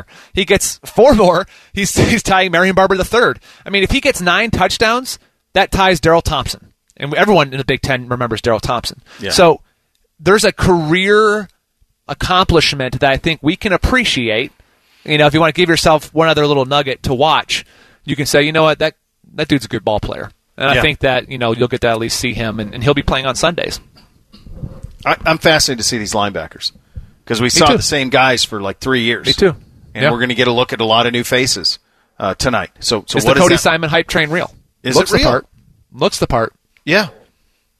Is it real? Um, Yep. in- from the Gophers' perspective, Ryan Burns will have it for us coming up next. Bishop and Laurinaitis right here on the fan. From the coach's mouth to your ear hole, The Kevin Stefanski Show. Presented by Pins Mechanical. Friday night after high school football. The Fan. Big in Montana and also Minnesota and everywhere else too. You're listening to Bishop and Laurinaitis. Well, Bishop James Laurinaitis with you here on The Fan on a game day. Buckeyes and Gophers tonight. Let's go behind enemy lines with Ryan Burns on the Brian Heating and Cooling Systems fan guest hotline, publisher uh, for the Gophers at 24 7 Sports. Ryan, thank you so much for taking the time. Um, all right, from, from Minnesota's perspective, give me the fan feeling on this one. Uh, give me the feeling of PJ. How much is he putting into it? Is there juice for this one up there the way that, that you, I think that there probably will be? Absolutely, there is. I mean, if you ask the fans, they think they're going to take down the mighty Buckeyes tonight. So, I mean, there's a lot of optimism around this 2021 team up here. Uh, I know Fleck has a tremendous amount of respect for what Ryan Day is doing with that program. I can't tell you how many times he's told us in the media in the last couple of weeks that he thinks this Ohio State wide receiver room specifically is the best in college football. He thinks there's going to be four or five first rounders that come out of that room when we look back on this thing in, in about three years' time. So there's a lot of excited people. I don't know if it's just that Ohio State's coming to town and you open with the top five opponent at home, or the fact that the tailgate lots open at two o'clock today, and there's a lot of people that are excited to tailgate again, get back into the stadium again, and just watch and enjoy college football in person. Ryan, I, am wondering, and you know the team better than we do. Uh, does Minnesota have the secondary to hold up with that wide receiver room. When, I think of the Gophers, you know, offensively, I, I just in the last segment I went, I went through and I wanted the people of Columbus to truly appreciate what Mohamed Ibrahim has done career wise and, and individually for a season last year at, at Minnesota. But the matchup is the strength of Ohio State's wideouts versus that secondary. Do they have the players to hold up? Uh, personally, from what I saw, I don't think so. But I don't think many people in the secondary this year do. I mean, have a a great chance to to stop what Chris Olave and Garrett Wilson and the rest of those guys in that wide receiver room are going to do. I think it really I think it comes down to is CJ Stroud going to have three seconds to get rid of the ball, or is he going to be able to hold it for five and a half, six seconds? Because yeah. I understand it. You know, it's it's the first game for him. It's the first collegiate passes. Now he obviously isn't some Joe Schmo. He was a five star coming out into the 2019 class for a reason. But if CJ Stroud has to get rid of the ball more quickly, I mean, that obviously gives these gopher cornerbacks and safeties a better chance of being able to hang with them. But if it's going to be five and a half, six seconds where he can sit in the pocket and be able to look down the field, they're going to be open. I mean, just being able to try and stay with Olave or Wilson for that long, uh, I don't feel optimistic about Minnesota's chances there. But they have a cornerback by the name of Coney Durr, who's now in his sixth season. He garnered all Big Ten honorable mention last year someone that is probably their best guy in coverage. I think you'll see him shift from outside into the slot at times, depending on what Ohio State's trying to do. But it's that other corner spot that was left open by Benjamin St-Juste, who was a third round draft pick of the Washington football team. How does Minnesota replace him? And I think they're going to try to do it with a culmination of guys. But again, if they're going to have forever to throw and Stroud can just diagnose and look down the field, it might be a long night for Minnesota. Ryan, on the other side, kind of the strength versus strength matchup. Uh, this Minnesota offense, obviously, they don't have Bateman, they don't have Johnson, but but as James mentioned, uh, Mo Ibrahim is back, Tanner Morgan is back, uh, big offensive line, and a Buckeye defense that last year, uh, from a pass game perspective, was historically as bad as it's ever been at the school. A lot of new faces in the back seven. Obviously, Ohio State has talent, but from the Minnesota perspective, this would be where I think you could make a little bit of hay. What do you think PJ's game plan? What what's his What's it got to look like for them to have success tonight offensively? I think it has to be motion and misdirection because those linebackers are going to be inexperienced. They obviously, as you guys know, lost their top four linebackers. Three of them were all conference. And while they're incredibly talented players, because Ohio State doesn't have to recruit, they get to select, and that's the beauty of being a Buckeye fan. They're talented, but they're inexperienced. And so what I would do is I'd throw a lot of motion at them, a lot of jet sweep going left to right, uh, get them really trying to figure out what's going on, and then have the play go one way, have them come back another. Because I think, I mean, James of all people can can speak to it. I mean, if you're a step slow because you're not really reading your keys, you're not really diagnosing what's going on in front of you. That's how these offensive linemen for Minnesota, which they're very old, I think they're pretty talented for Minnesota standards, can get in your lap, and that's how Ibrahim can potentially get to the second and third level there. But if I'm the offensive coordinator, that's what I'm doing. Now, I understand that the Ohio State defensive line is very good. I know that Minnesota is very optimistic about their chances on their offensive line this year, especially with the Australian monstrosity that is Daniel Faalele back at six foot eight, three hundred and seventy pounds. Uh, I'll tell you, I've said this a couple times during some radio spots, but you know all, these offensive linemen like to wear their shirts up now. And Daniel Faalele, I don't know if it means anything, has got a V on his stomach at 370 pounds, essentially trying to say he is not out of shape anymore. Uh, he is in shape, and if he gets his hands on you, there's a pretty good chance you're not going anywhere. So you have to get the linebackers moving because I think that's the key to tonight. Is if you can establish something in the running game, which is going to be very key for Minnesota. They just want to be an inside zone team, but it, it involves making sure those linebackers are not playing competently. Ryan, I'm, I'm wondering. We I know about Chris Autman-Bell, right, and his explosiveness, what he did through the air, the explosive receptions a year ago. Who else maybe in that receiving core uh, do you see uh, maybe maybe rising and making some plays with the Ghosts? Well, that's I mean, Chris Autman-Bell is probably the biggest storyline for Minnesota tonight, just because we don't know if he's going to play. I mean, he is a true Yeah. game time decision. Fleck said yesterday that, uh, just that that he is 50-50. Uh, Fleck hasn't come out and said what the injury is. I've heard it's an ankle injury. And so it's going to be about how loose can he get that ankle in warm-ups? Can he get it loose enough to where he can cut? And if not, and if it's too stiff, I mean, that's going to be a big loss for this Minnesota passing offense because it is very inexperienced behind him. They're going to need big games, um, or at least you know contributions from three guys in my mind. Two of them are wide receivers. One was a true freshman last year by the name of Daniel Jackson, uh, someone that I think is going to be in the short to intermediate game. He's going to be a security blanket type for Tanner Morgan, and then a Texas A&M wide receiver transfer by the name of Dylan Wright. Uh, he is freaky. I mean, he is a top 100 overall kid coming out of high school. Didn't work out at A&M. He couldn't find the field, so he transfers to Minnesota. And we've seen the flashes. I mean, he's six three, incredibly twitchy and incredibly long.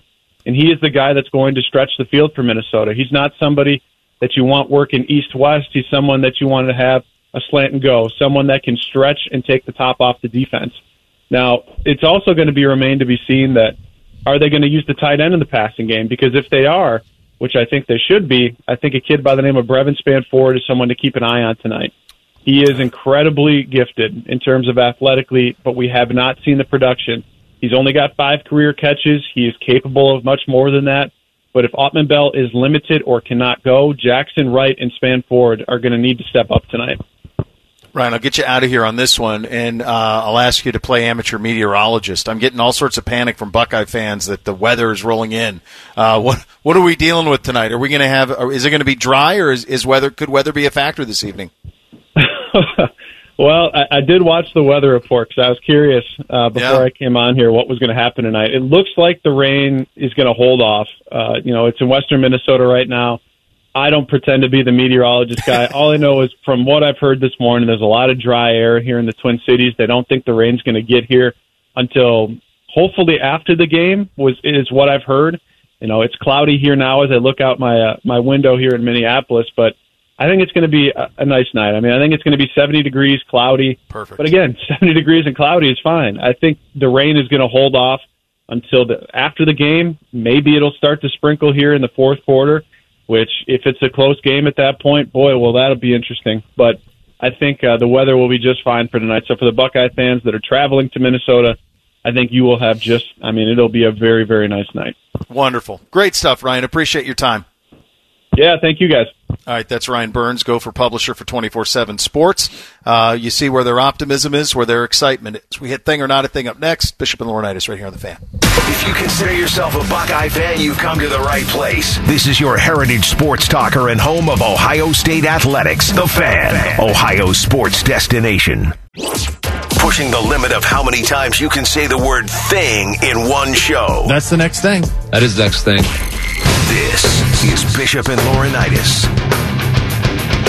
And time for a little Thing or Not a Thing. Chopper's here. Hit it, Chops. Bishop and Laurinaitis.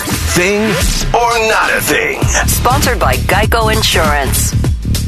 All right, here we go. On a game day, after the eight athletic directors met this week, Big 12 Commissioner Bob Bowlesby released a statement that said, in part, quote, future exploration by the group will continue to center on options that best position the long term strength of the conference. Thing or not a thing? Well, I mean that, that's a nonsense statement, but the translation on that is we need to get to 12, Yeah. 14 if possible, but we got to get to 12 uh, because we got to have a conference championship game because that's what television partners want. I imagine their call. If I were Bob Bowlesby, my calls would be to Cincinnati, Central Florida, BYU, SMU. You want to get to if you want to get to, to 14, then you can you can add Houston to that mix, and you could Yeah. add Memphis. Yeah. But you got to you got to get to 12 or 14. And the last ones, I like. I don't. I know that there's a lot of bad feelings about SMU down there because of what happened 30 years ago. But I I think they have real value. Yeah. Yeah. I do too. And uh, there's an opportunity here. It's not, look, you're, you're never going to, there's an understanding you're never going to replace what just left. Yeah. But, but, can you, can you make at least a, a little easier on you? You know, can you, can you try to at least salvage it? Yeah. Um, I don't know, but I tell you what, th- this would be it's a step. I would rather have this happen than I think us like add some pretty boring, yeah. you know, Same. pretty boring teams. Yeah. Speaking of nonsense statements, part of what Texas GM Nick Caserio had to say about Deshaun Watson yesterday, quote, again, it's a one-step process. Deshaun's been here every day. He's been in training camp every day. He's been in the building. He's been in meetings. He's been around his teammates. We're going to take it one day at a time. I'm not going to get into a lot of speculation about what has happened, what didn't happen. It's a waste of everybody's time, quite frankly. I think there's some important things to talk about. I think there's more important things to talk about. Thing or not a thing? Well, it's an incredible, nonsensical statement. Um, there is nothing more important to talk about around that franchise because it's the key to it. You either have a franchise quarterback or the assets that you will get for the trade will be part of how you rebuild the franchise. So that's it. I think I think one of the most amazing things is the failure here, and I don't think it's a failure of the NFL. I don't think it's the NFL's job to investigate players. Right. That's law enforcement's job. Right. These allegations have been out here. There are two women on the record for months, yeah. and we're not going to have a deposition in this until February. Right. That's a failure of the of the law. It's a failure of the system. Yeah. It is. Um, it is. How do I word this? It is a very interesting. Um, if you're the NFL, how do you how do you police it? You know, like it's not. You're not very. You're, it's not your job to go out there and try to to play law enforcement and say, ah, no, he's innocent, and the police say he's guilty. Like it's just it's a messy situation. So you have to wait and see. The fact though that this is just sitting here, he's on their roster as a third string quarterback, is really the only interesting thing Yeah. about you know about Houston and the Texas organization this season. That's the only interesting storyline. Besides that, they're terrible. ESPN predicted poten- potential surprises for each NFL team this season. For the Bengals, don't be surprised if the offensive line isn't as bad as you think. And for the Browns, don't be surprised if they let Baker Mayfield play out this season without a contract extension. Thing or not a thing? I'd be curious. I'd be very curious to know what the rest of the Bengals is that leads them to believe that the offensive line won't be as bad. Um, I don't think there's not a thing at all on the comment about Baker because I think it's in the best interest of everybody up there for him to play out the season. It's best interest for him, best interest Yeah. for the organization. Uh, I think everyone's very comfortable with where they are uh, with Baker and the Browns, but I am curious what leads them to believe the Brown, the Bengals offensive line will be better than they think. I mean, how do you measure it? Yeah. What's the what's the t- statistic? Rushing yards, sacks. Joe Burrow's not hurt. Joe Burrow upright. yeah, I mean, I don't know how you really measure it uh, for the Bengals. For the Browns, I wouldn't be surprised if he plays it through. Um, no, that wouldn't surprise me. The Warriors are reportedly interested in trading for Ben Simmons, but they are also unsure if Simmons can coexist on a roster that also has Draymond Green because their playing styles are too similar. Thing or not a thing? Well, I mean, it would be a thing. It, it would allow them to con- to kind of bridge the gap a little bit if, if as Draymond ages, and you could center things around Simmons and Wiseman. They still have him from a year ago. Um, yeah, I mean, I'd be interested in that. and they have a lot. Of, they've accumulated a lot of assets where they could give something back to to the Sixers that maybe the Sixers would have some interest in. I just you're the basketball guy, so I mean, are they really that similar? Their way they play is their body type isn't obviously. Um, Yeah. Simmons is a better, but I mean Draymond kind of plays some point forward for Yeah, for Golden State, so they yeah they've kind of. I mean The way the article went through it was like they're both guards in forward bodies that don't shoot. Right. Yeah. That's Simmons is a better creator. He's more of a true point guard in that sense. He just isn't. He just can't shoot, which is a stunning thing for someone who's been a pro for a long time. Last one for you. On Wednesday, the Ravens place wide receivers Rashod Bateman and Miles Boykin on injured reserve. They'll both be eligible to return in week four. Thing or not a thing? Well, I think it's a thing, especially when you act, factor in the J.K. Dobbins injury gone for the year. Ravens could this could be tough for them. They got a lot of people that that, have, that are banged up now. People that I mean, Rashod Bateman. I think you counted. It's a long season, so it's you know on its own. I don't think it's a thing, but over the course of a season, when you factor in Dobbins, you factor Yeah. in you know kind of a, an, an up a weird camp for Lamar Jackson in terms of having COVID and so forth. Could be a little bit of a rocky start for the for the Ravens to start the season. yeah. You're not going to make the playoffs in the first quarter, but you can be. I mean, you can be well on your way to missing it, and so uh, first quarter of the season. So I think it's. So it's a they're they're a team right now. There's a lot of interesting things. Like even when we talk about the vaccination stuff, right? Will Lamar test positive again? And if he Right. does, what's that you know do for the room and the team? And so yeah, there's a there's a whole lot of uh, interesting kind of storylines happening in Baltimore. Yeah, absolutely. All right, final hour on a game day edition of the program. We hit know the scores. We'll pick the games that matter. Uh, is CJ Stroud ready for the moment? The stage certainly set for him. You'll hear his coach on that. His uh, one of his offensive linemen as well, Doug Maurice at the bottom of the hour. Then three things for a Buckeye victory. Final hour up next. Bishop and Laurinaitis right here on the fan. There's only one way to start your day, and that's with the soothing tones of Morning Juice. Soothing. Weekday mornings at 6. The Fan. Top shelf conversation from top shelf gentlemen. That's a pretty emphatic situation. This is Bishop and Laurinaitis. All right, final hour on a game day edition of the program. There, I know there's been a lot of consternation about uh, the weather, certainly, but you you heard from. Uh, I mean, you look on the. It looks like it's late late evening. You know, 11, 11.30, uh, where it could get there. Um, and and what impact will that have? Who knows, man? Who knows? The beautiful thing about Ohio State is the offensive line is so good, and the backs are. So, I mean, it could be a heavy dose of Miyan Williams. Just run the damn thing, um, and just just bowling ball him in there. So. Um, there's a lot of ways uh, for Ohio State to be able to handle it. Maybe maybe it does muddy it up as it goes along, but it does seem that for kick at least, and through much of the game, most likely for much of the game, the weather is going to be pristine in in your home state, my friend. I mean, as you would expect, this is the only time that you're Yeah. going to get pristine weather. So enjoy it because winter is coming up there, my friend. Winter is coming. Well, the last time the last time I was there was when you know JT had the had that run that felt it was like felt like 90 yards, but it took about a minute and a half.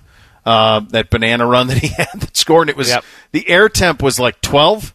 Yep. and the uh, the wind chill was well below zero, well, well, well below zero. When the sun went down, then the air temp went down even below zero. So it was you couldn't feel your face. So this is to get Minnesota now. yeah. I mean, this is home run, home Yep. run weather uh, for the Buckeyes, and Yep. and obviously a perfect opener when you're talking about playing at a team that's got some juice, uh, that's got some big time players on offense, certainly that is at night, that's on the stage all by themselves. It's it's going to be really, really, it, it's a hell of a night, and it's a great way to open a season for, for this team that is ranked fourth and that yet has these question marks. And, you know, we've heard these names defensively. We'll, we'll get to CJ in a second. We're going to do know, know the scores here in just a second as well. It's the names defensively that we've heard whispered that I'm that I'm really curious to see what that looks like. Whisper them. You Yeah. can't do that. Right? Can't. You mentioned you know Simon and Young and Eichenberg at linebacker Yeah. and uh, Could be a game actually. You see see quite a bit of Tommy Eichenberg with it being a, a if it gets, if it gets into like a twelve personnel Mo Ibrahim downhill run game. Uh, I I wouldn't be surprised if you saw Tommy Eichenberg in there. I think he's a base LB that you want to see in, in those kind of situations. Now, I don't think he's on the field yet in nickel situations, um, but we'll see. Yeah, we will. It's going to be fun. We'll get to CJ because obviously uh, that will be where most eyes are on uh, replacing Justin Fields at quarterback. But for now, time to know the scores. Hit it, Chopper. It's time for Know the Scores on Bishop and Laurinaitis. Sponsored by Legacy Roofing, Ohio's premier commercial roofing company. Yes. All right, Here we go. historically on this front, uh, we have done quite well. Historically, this is our fourth year doing it. Um, year, we we do these with the scores. We do these with the scores, so you have Yeah. to pay attention to the scores on this one. Um, Yeah. And uh, normally we'll do this on Friday, but because of travel and who knows what's going to happen with you, we do it today. So that's the way. Well, we have to do it today because it turns out that every flight uh, to Cedar Rapids is full tonight.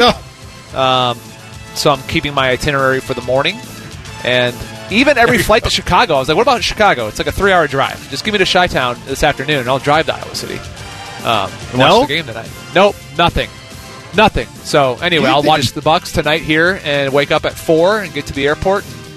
Have a 45 minute layover in Detroit. You know, probably at one end, take the tram all the way to the other. I don't know if the tram's open due to COVID. So, you know, exciting morning tomorrow. There you go. All right. Well, good to know. All right, that'll, Chaps. that'll be fun for you. Northwestern minus three hosting Michigan State. So, I, I this one surprised me. There's a couple here that I had that I that surprised me a little bit, uh, but this one surprised me for Northwestern. It's a good program. It's at their place.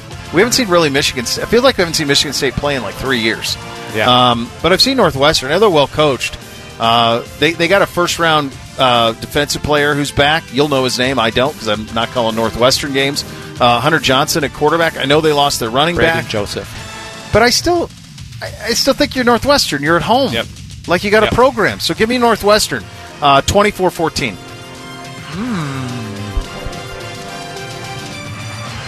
I think Northwestern. It's tough, right? Because it's Hunter Johnson. We haven't seen. Here's why it's a three point spread. Um, they have the least amount of returning production in the Big Ten, and usually, historically, all the rhetoric out of there is that they're the most talented team they think they've had. Okay, but historically, you don't think of Northwestern as like a depth slash reload team. Yeah. We are, right? Just reload, reload the silver bullets and keep moving. Sure. They are not historically, so I think that's probably what it is. Um, however, I'm with you. I believe Northwestern wins this game, uh, 24-17. Penn State at Wisconsin. The Badgers minus five and a half. Okay, so I'm I'm I'm picking Penn State. I don't know if if they're going to win the game. I don't think talent wise, this is a, such a tough game because it's like, how do you even judge last year? I would assume Camp Ramble, Randall is is rocking, Yeah. is ready. Um, however, I had a friend that went to the Wisconsin Michigan game there a couple years ago and said that was not full at kickoff. You know, a late arriving crowd. I, it's week one. You hope that they're ready. You know, they didn't have fans last year. That whole deal. Um, I think Penn State. Penn State wins the football game, and I'm going to go 35. 35-28 Penn State. This is one with my heart, right? Yeah. I'm, I'm a little surprised at how the number is. I'm surprised that it's five and a half for Wisconsin. Um, yeah, I I want Penn State to be good. I want them to beat Wisconsin. I want them to beat Auburn. I think they will beat Wisconsin. Um, I think they go up there and get a win. I think it's a great game. I think this game is going to go right down to the wire. Uh, but give me t- Penn State 27, Wisconsin 24. How about West Virginia minus three at Maryland? Listen, I I have no idea what West Virginia has or doesn't have. I have no idea. I don't even know who the coach is there. Since Dana Holgorsen left, I don't even know who the coach of West Virginia is. Here's what I know. I've been running my mouth about Maryland being scary, and and not necessarily from not for us, but for the rest of the Big Ten East. I know they have talent offensively. I know that they're going to take some risks defensively. It's at home. It's a big game for them in recruiting because they're probably recruiting Yep. a lot of the similar players. So I think Yep. Locksley's team is ready to go. I think Maryland beats West Virginia. I think it's a shootout, 41-38.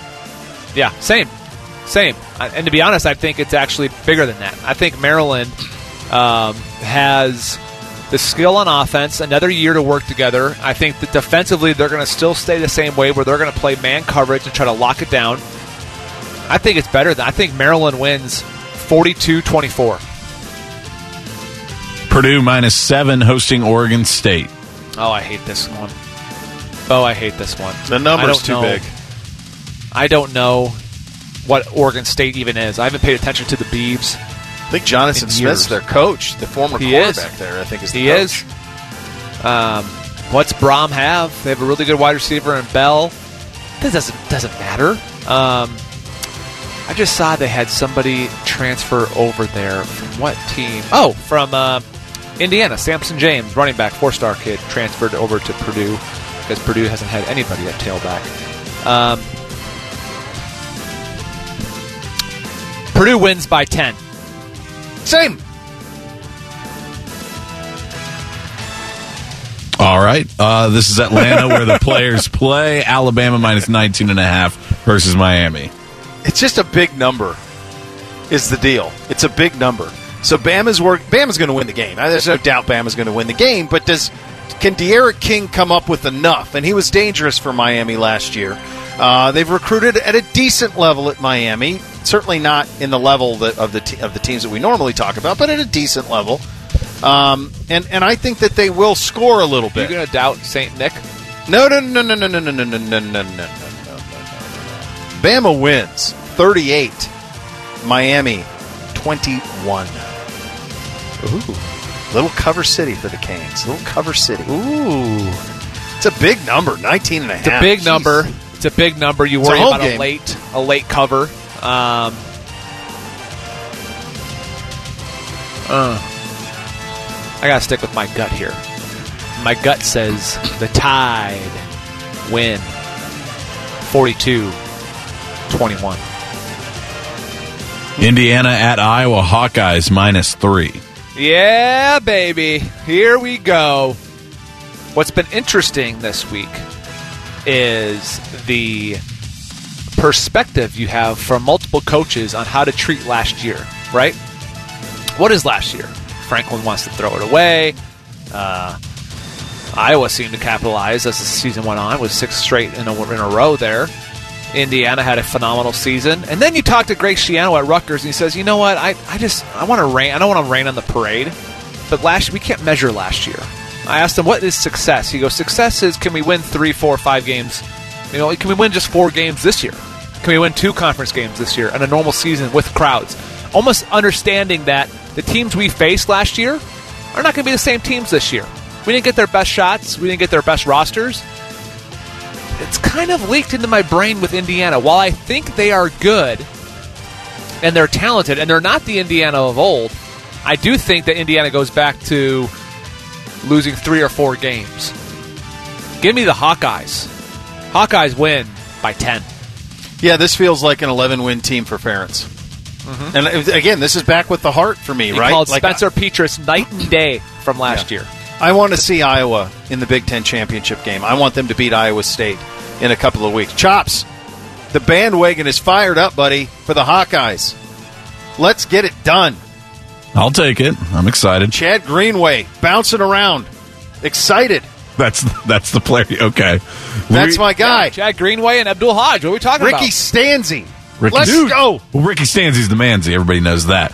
Louisiana. Who's, your, uh, who's the guy uh, from the way back in the 80s? Chuck Long? there you go. Can I get a Chuck Long?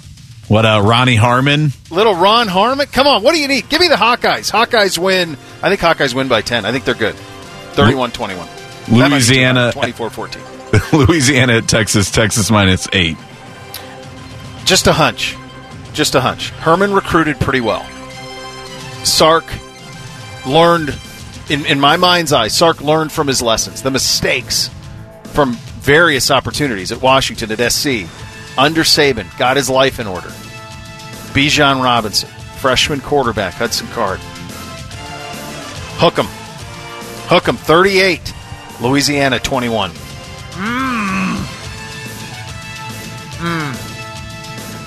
Texas wins. Maybe. I'm taking Longhorns. 38 35. Hmm. A lot of people I know high on that Louisiana. A lot of people I know think that that's an upset. I don't know. I don't know. But Texas wins. Just a close one. Game of the week likely out in Charlotte. Clemson minus three versus Georgia. Ooh, Ungalele? Is that right? Uiagalelei. Ui Ungalale.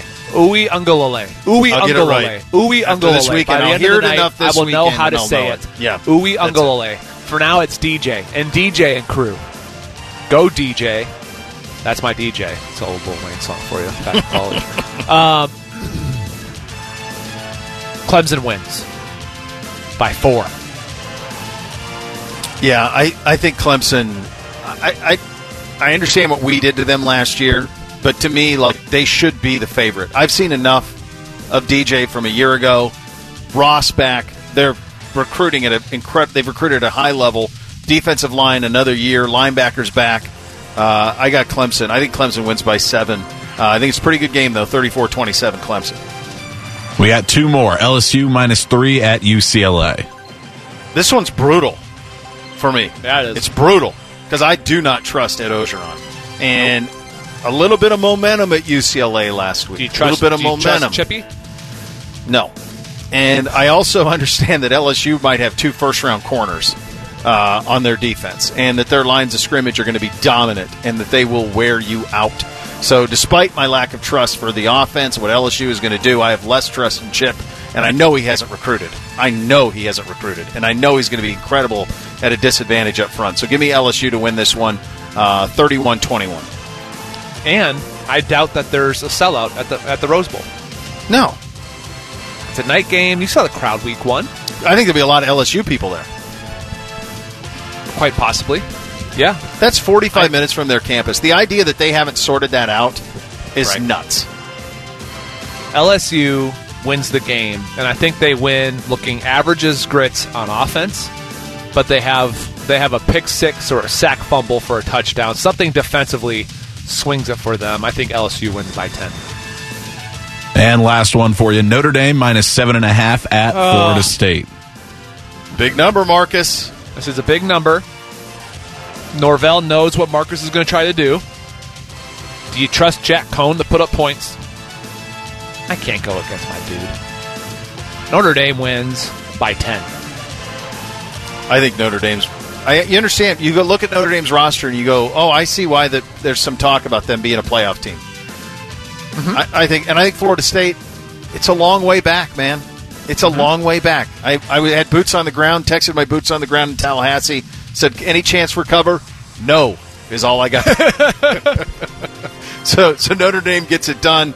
Uh, 31-17, the Irish go down to Tallahassee and get a win. We will pick our game coming up at the end of the program. The stage is set for CJ Stroud. You'll hear his coach on how he's ready. It's coming up next. Bishop and Laurinaitis right here on the fan. Keeping you entertained with our vast selection of hot takes and play by play for over 25 years. Proud to be your home of the Buckeyes, the fan, Ohio sports destination.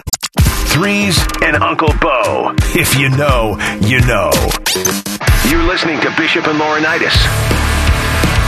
Bishop and Laurinaitis right here on The Fan, and it is game day. And if you don't have some kind of salsa on your delicious spread tonight, then I feel bad for you. You need to go out and get some ridiculously good salsa. And that is not just a broad statement, that's the actual name of the company. From a wonderful family here in Columbus, they make it. It's called Ridiculously Good Salsa. You can find it at Whole Foods, Weiland's, the Hills Market, the Dublin Market, which will be on Saturday. Can, if you're out in Dublin, you can go there and catch some. That's where I usually get it. But put it on some taco meat. Go ahead and put it on some. I put it on whitefish all the time. I put it on my eggs. They have mild, happy, medium, and they have their high heat, which is pretty dang hot and delicious. So go ahead. It's game day. Ridiculously good salsa. You and I have talked about the various matchups, and, and there's about a thousand things that are interesting in this game, but the headlines will be CJ Stroud. That's it. Yeah, well, I'm, I'm actually going to get to watch it now because I'm not getting out of here Yeah. until the morning, which is great. So what I'm going to do is I'm going to sit back it. in the room. Yeah, and I'm going to, that's nice. you know, When is the last the time like you had a had a complete unobstructed evening of college football viewing on Ohio State? last year because of COVID, there was, there was a canceled game. I got to sit Right, but the kids are around, or like That's just in, in solidarity. That's I mean. Yeah, that's true. or in solitude rather. I don't know that. I mean, that I haven't had that in a long time in Yeah. terms of just not having to. Not that it's a burden to play catch with the boys while the game's going on. I love it, but it, you know, But it's hard to see it, everything. Yeah. Yeah, Yeah. yeah. That'll be fun. That's no, it's be been a long time. That's for sure. Yeah. Um, all eyes will be on CJ. Um, Mm-hmm. Not just for what it has meant in recent years to be the quarterback at Ohio State, i.e., first round pick in the NFL draft, because of who's behind him, uh, because of because of the amount of talent at receiver and up front, and if he goes, then this team will go along with him. And if he's great, this team's a national championship contender. If he's not, they're still going to win every game they play in the Big Ten. They'll still go to the playoff, but maybe they come up a little bit short. So that's a lot on one kid. Everything that we're hearing is that he's ready for it. We'll find out tonight for sure. Here's Ryan Day on how CJ is ready and prepared for the role. He's had good days, he's had bad days, he, but he's grown every day. And he's come in, he has an edge, he wants to be really good. Um, he's very competitive, and um, and so now it's time to go put it on the field. You know, he's going to have to, um, you know, work through all the things of being a quarterback, like you know when, when to take care of the ball, when to cut your losses. Um, you know, he's going to get hit along the way. He's going to have to show toughness, just like Justin did last year. You know, all the things that that will come along with playing, and and he will. Uh, I, I think you know we all believe in him. I think the team believes in him, and, and we're all there to help him. Here's uh, that's your coach. Here's one of the guys who's going to be protecting him, Nicholas Petit-Frere, speaking about CJ and his ability to command the huddle. He's a great leader. You know, um, he's always works hard every single day he comes out here. Um, we're just very excited for us to have him as our quarterback right now, and um, he's taking that job in full stride. Just working every day, working hard, communicating with the offensive line, communicating with the running backs, wide receivers, tight ends. Just overall, has been a really good leader for our team. Well, there you go, and it all gets put to the test tonight. Give me a couple of things you'll be looking for early to let you know. Okay, we got one here. Oh, I think I think early Ryan's going to try to get him quick passes. You know what I mean? Quick slants, quick checkdowns, quick stuff to get him in a rhythm. Um, the thing for me is I want to see the first time he converts. Like when you think you have a dude, is the first time he's converting on third and seven plus. Because it's not all going to be gravy where you're up in third and short and you have a full fifty percent. You know, hey, are they going to run or pass? What is it? It's balanced. When it's third and you know what, it was second and five all of a sudden you get stopped. Okay, it's third and five. All right, we got everything that's still available to us. We're in the plus territory. We have a chance to maybe kick a field goal or go for it. Who knows? Maybe it's two downs. Uh, all of a sudden, false start, offense. Damn. Now it's third and ten. The crowd's going crazy. It's louder. Justin Fields was incredible at, at converting third downs. Boy, wasn't he? of situations at second and longs, and next thing you know, you you're converting down in distances that are dang near impossible. Yeah. So another reason why I say that most coordinators start to think, "Oh, new starter. Let me let me pull out all my new blitzes that they haven't seen us do. Let me pull them out on third and long."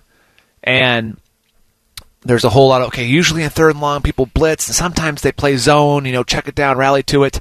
Ah, I'm young, so I'm gonna assume it's zone. Okay, down said Hut. Oh no, they're in man. Where am I going? Ah, bah, boom sack. You know, like how do you react to the third and ten? How do you react to the third and seven plus?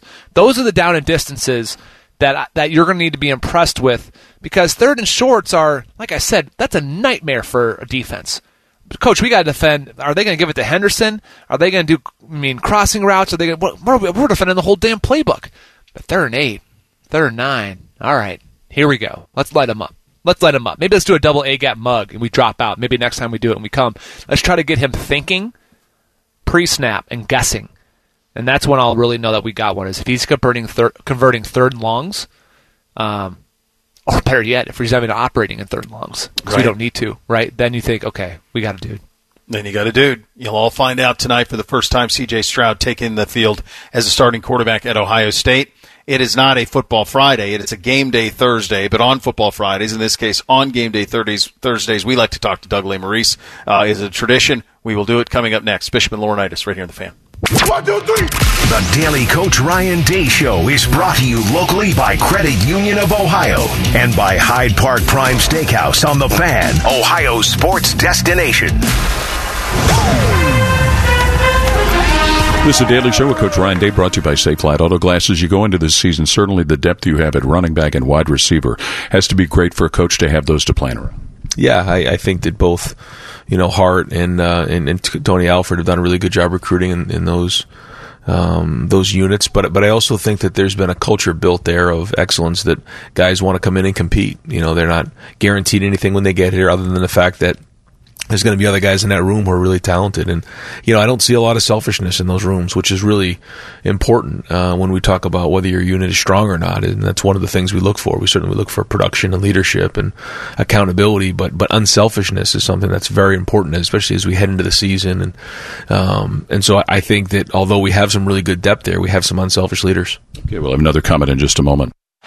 Two legends, one show. Well, it's all a lie. This is Bishop and Laurinaitis. All right, let's get smarter, kids. Let's talk to our good buddy Doug Lesmerises, Cleveland.com, on the Brian Heating and Cooling Systems fan guest hotline. Uh, this is a, a, unique one. Thursday night opener. A quarterback we haven't seen, Doug. Um, a standard that we really won't know if it's met until you get to the playoff, probably, as you look at the schedule. Oregon could be interesting, although I'm a little dubious to that. As you go into tonight's game, what are you interested to see first? Where will your eyes go first?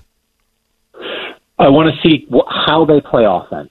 We, we've had a lot of discussions on our Buckeye Talk podcast trying to figure out is it basically what they did with Justin Fields? You know, some 12 personnel, a little play action, downfield shot, run the ball or could it be a little more like Dwayne Haskins in 2018, sort of point guard, bing bang boom distribution? You know, guys kind of said, no, it'll probably be the same. CJ Stroud isn't quite Justin Fields as an athlete. How much do they run the quarterback? How much do they do zone read? I'm just really curious how Ryan Day wants the offense to function. I think there's a, a lot of different ways they can go. They have a great offensive line. They have the two best receivers in college football. They have a great tight end. They have potential in the run game and a quarterback, I think, who's going to do what they need to do. I just don't know exactly what they're going to ask him to do, and I can't wait to see that in the first couple drives. Doug, I was I was texting with Bo um, last night, and we talked about it earlier on the show.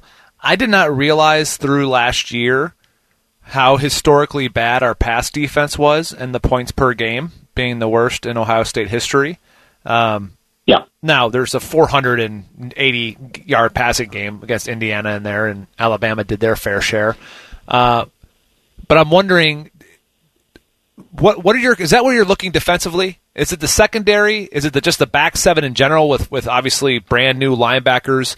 Um, what what is it defensively? And look, we could win this game by 17 points and still have questions defensively, right? I'm just what what, are you specifically looking at on that side of the football?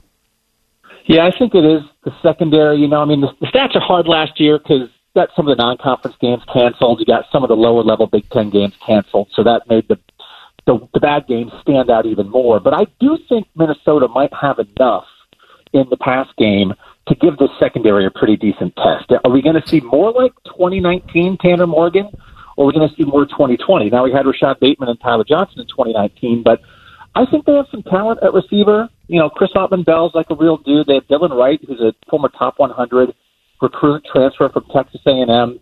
Daniel Jackson was another pretty highly ranked recruit for them. If, if those guys pop at all and they get the ball out of Morgan's hands with some of this RPO stuff, the quick slants over the middle, I think we will get a read on Sevyn Banks and Cam Brown and Marcus Williamson and Lathan Ransom and Cam Martinez and Josh Proctor, and we need that. Right now, the, now the question is, as Bo kind of said, well, who's really going to test them? Where else is this secondary really going to get tested in the regular season? This, this might be one of the better passing attacks they face until the playoffs if Tanner Morgan kind of gets back to what he was. But I do think this will be a good enough look that I think they'll get it out of Morgan's hands quickly. I don't know that, that the pass rush will have a ton of time to get home, but if they're letting some of these quick slants get out of the house, um, that's going to be an issue. So I think I think we will get a read on the secondary, and that's where I'll be looking. Doug, obviously, C.J. Stroud coming into this one, it's such a unique circumstance, isn't it? Uh, not only from the standpoint of we really haven't seen him play. You've been around him more than we have in, in terms of some of the limited availabilities, but even with COVID last year, you weren't able to really talk to anybody, certainly not be able to be in the same room. We haven't really seen the kid play. We have spring, but who knows about spring? You factor into that. Uh, uh, the people behind him, in many instances, and certainly with Quinn Ewers, are more well known than he is. Um, what do you make of, of the kid as as you talk to people around the program and, and what you've observed? What what do you expect in terms of his demeanor tonight? Yeah, and you're, you're right. It is just harder to get a read. I, I can remember. I still have like a very vivid memory of talking to J.T. Barrett, like his freshman year when he was Yeah. out redshirting with the knee injury, and just getting a feel for J.T. Barrett. That when he was kind of thrown in at 14, it was like, well, we haven't seen this guy play, but you got a feel for what kind of dude this is. I think also you throw in the fact that C.J. was a late riser in the recruiting process. It wasn't like he was committed for two years, and that you really had a million different you know, opportunities to know him as a recruit. So, you know, it's it's what Ryan Day wants, right? Calm, poise, get the ball to the playmakers, point guard kind of stuff, make good decisions. He seems really calm and poised. And then the ball, it, it, I still just think the ball just kind of comes out of his hand real nice. It just jumps a little bit when it comes out. So he's got to hit the stuff that's there. Chris Olave is going to get open deep tonight. Will he hit him? You know, Justin Fields hit Chris Olave deep almost every time he was open. Garrett Wilson's going to torch some people over the middle on some stuff. Will CJ hit all of them? Justin was so accurate so quickly. The bar is really high, and I think it's just. I think we all need to make sure we don't try to hold early CJ Stroud to the early Justin Fields bar because what Justin did in 2019 is amazing. But I don't think there's any reason to expect that this guy won't handle it. Right? I think he'll handle it, but I'm really curious to get a read on what he's like running the offense. Yeah, Doug, don't you don't you expect a long leash with CJ? I mean, I don't. I get the sense that if Ryan picked him, he believes in him. Um, worst case scenario, two picks in the first half, and you're tied at half. I don't see a scenario. For one, that's where we are. But two, that there be any performance driven to where you say you have to pull him. Right? Like, do you get the feel that this is CJ for the full year? Uh, for the full year, I mean, I, I wouldn't guarantee that, but I still would agree with the idea of long leash. Like you would have to get, I think, a Yeah. read that like this is this is definitely not it. You know, like if Oregon would really go south in a sustained way, and I'm not at all. I mean, I'm certainly not expecting that, but Right. you do have enough talent in this room, right? That um, you never know, and it's hard with CJ. It's like every now, like sometimes you want to lump him with Bryce Young and DJ Uiagalelei because they were the three top quarterbacks in the class of 2020, but yet Bryce and DJ were both like no doubt about it five stars. There's a little gap to CJ, and he was kind of a late riser, so I don't think he's quite that. So again, it's it's hard to get a read sort of on CJ's natural talent, but mm-hmm. if if he can't if if he looks like he's not handling the pressure long term, then you've got to do something. But I think yes, still long leash at least through the first six weeks of the season. Doug, I always come back to Olave came back. He had to see something. He had to see something with him. I mean, he could have been. A, he'd be in the NFL right now. He'd either be a late one or an early two. He had to have seen something in CJ that led him to believe, oh yeah, well, I'm going to be just fine. I'm going to put up numbers, and I, I got a lot of confidence in in him, uh, in, in him him being good. We, we talked to this off the top of the show, and I and I'm curious your your kind of view on this because this changed a lot since certainly since you've been covering the team, since I've been covering the team, since James played. There is no peer in the conference. There's there's really not anybody close from a talent standpoint. So you have this job when you cover this team of I do it. I take this approach anyway. Is I'm interested. I want to see what Clemson's going to do this weekend. I want to see what Bama's going to do. I want to see what Georgia's going to do. Those are the peers. So when you hold this team and put it under a microscope and try to break down what happens week to week, what is your approach to doing it? Oh yeah, no, I, I've been doing that for a long time. Everything is like, oh, cool, they beat Rutgers. Would that beat Bama? Oh, cool, they beat Purdue. Would that beat Bama? You know, I'm I'm watching tonight to see if I think Sevyn Banks and Cam Brown and Lathan Ransom can hold up against Spencer Rattler. Like that's front of the mind. That's not like, oh, we'll see. That's like, okay, imagine if Spencer Rattler was doing this instead of Tanner Morgan. And then you're watching the offense and saying, like, okay, imagine that's Georgia's defense or Alabama's defense instead of Minnesota's defense. I don't know if that's unfair, but it's the standard they've set for themselves that that is the deal. That is absolutely the deal. And I just don't, again, you know, I think Oregon, Oregon's got some guys defensively. So I think CJ and that offense will get a test in week two. But I don't know when the Ohio State defense is really, really going to get tested because I don't know that Cade McNamara and J.J. McCarthy will do it. I don't know that Sean Clifford will do it. You know, I just, I just think, but yeah, you're always thinking about playoff level stuff because that's the standard they've set. Yeah, and Doug, real quick out of me, I'm, I'm wondering tomorrow morning when you wake up, what is the headline between these two, between C.J. Stroud? Is it Stroud's impress, or is it TreVeyon Henderson is the star of the show for the offense? Which one of those guys do you think is on the headlines tomorrow? I think it's probably CJ. I mean, if you're trying to read between the lines with, with Ryan Day on how much TreVeyon Henderson might play, sort of indicating, well, we'll probably start off with the older guys. You know, I might just put TreVeyon Henderson in from the first snap, like J.K. Dobbins got his first game, but Mike Weber was hurt also, and just let TreVeyon go because I think TreVeyon's going to be the guy by the end of the year. You need a running back who can get you over the top, and I think in this room that's TreVeyon Henderson. But they can get through the Big Ten with anybody in that running back room. So I get it if they're going to ease them in, but I, that's another thing I'm really curious about. How much does TreVeyon Henderson play? But I do think in the end it's going to be C.J. Stroud running this offense that we're going to be talking about tomorrow. Doug, you're the best, bud. Thanks for your time. Thanks, fellas. Talk to you soon. All right, great friend Doug Lesmerises, Cleveland.com, joining us on the Brian Heating and Cooling Systems fan guest hotline. Three things to a Buckeye victory and our score predictions coming up next. Bishop and Laurinaitis right here on the fan. Sports, conversation, and sometimes pure stupidity. Awesome, funny, random. Your home of the Buckeyes, the fan, Ohio's sports destination. Well dressed, well spoken, but never ever a well drink. How about chaos? Insanity. Absolute insanity. You're listening to Bishop and Laurinaitis. One other thing, real quickly here. Congratulations, Jordan Fuller, captain of the Rams. There we go. Nice job. Buckeyes. Yeah. Very You know what's awesome? Getting to wear that four. Well, that yeah, is awesome. Is when you get a knock on your hotel r- door. Um, this just last segment, Yeah. and it's a New Jersey police officer, and they Oh. say, "Hey, don't know if you heard, but we're evacuating the hotel. They're cutting the Oh. power to this hotel in an hour Well, because we- of the flooding." oh, Well, okay. guess you'll have to find another place to watch the game. I just emailed uh, Find me. Big Ten Network and say, "Why don't you just get me a hotel at the airport? I got a six ten flight anyway, so that makes better sense."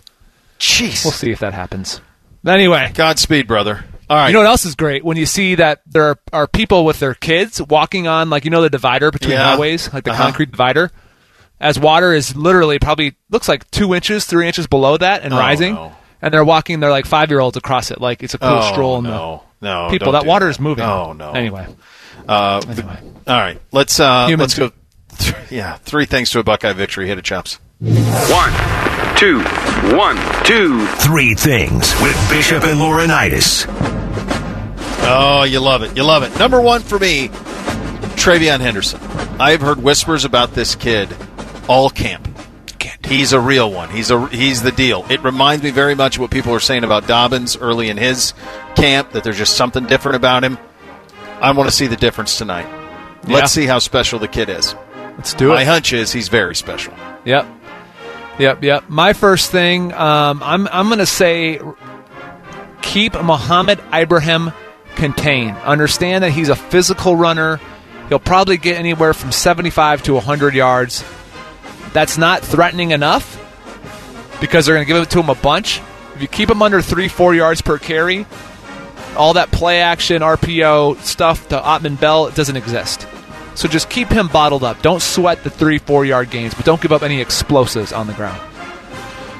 I was thinking of this one before we had Teradja Mitchell and him talking about playing with the crowd, but handle the crowd. The, lots of these guys haven't played in front of a crowd. You know, C.J. Stroud hasn't played in front of a crowd. He's never even thrown a pass in a college game, and now there's a an opposing crowd where the tailgate lots have opened up at 2 p.m. according to our guest earlier on the show. So just handle the crowd, stay within yourself. It's going to be cool. It's going to be a fun experience, but don't let it get into your head if anything gets weird. You know, with the Minnesota crowd getting a little loud.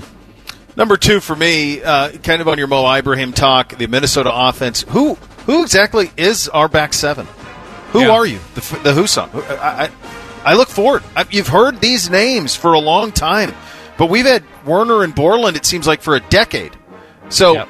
Who are these guys that are stepping up? Who are going to emerge as leaders? Who's the dude? These are positions of incredible historic importance at this program, and you're going to get tested tonight.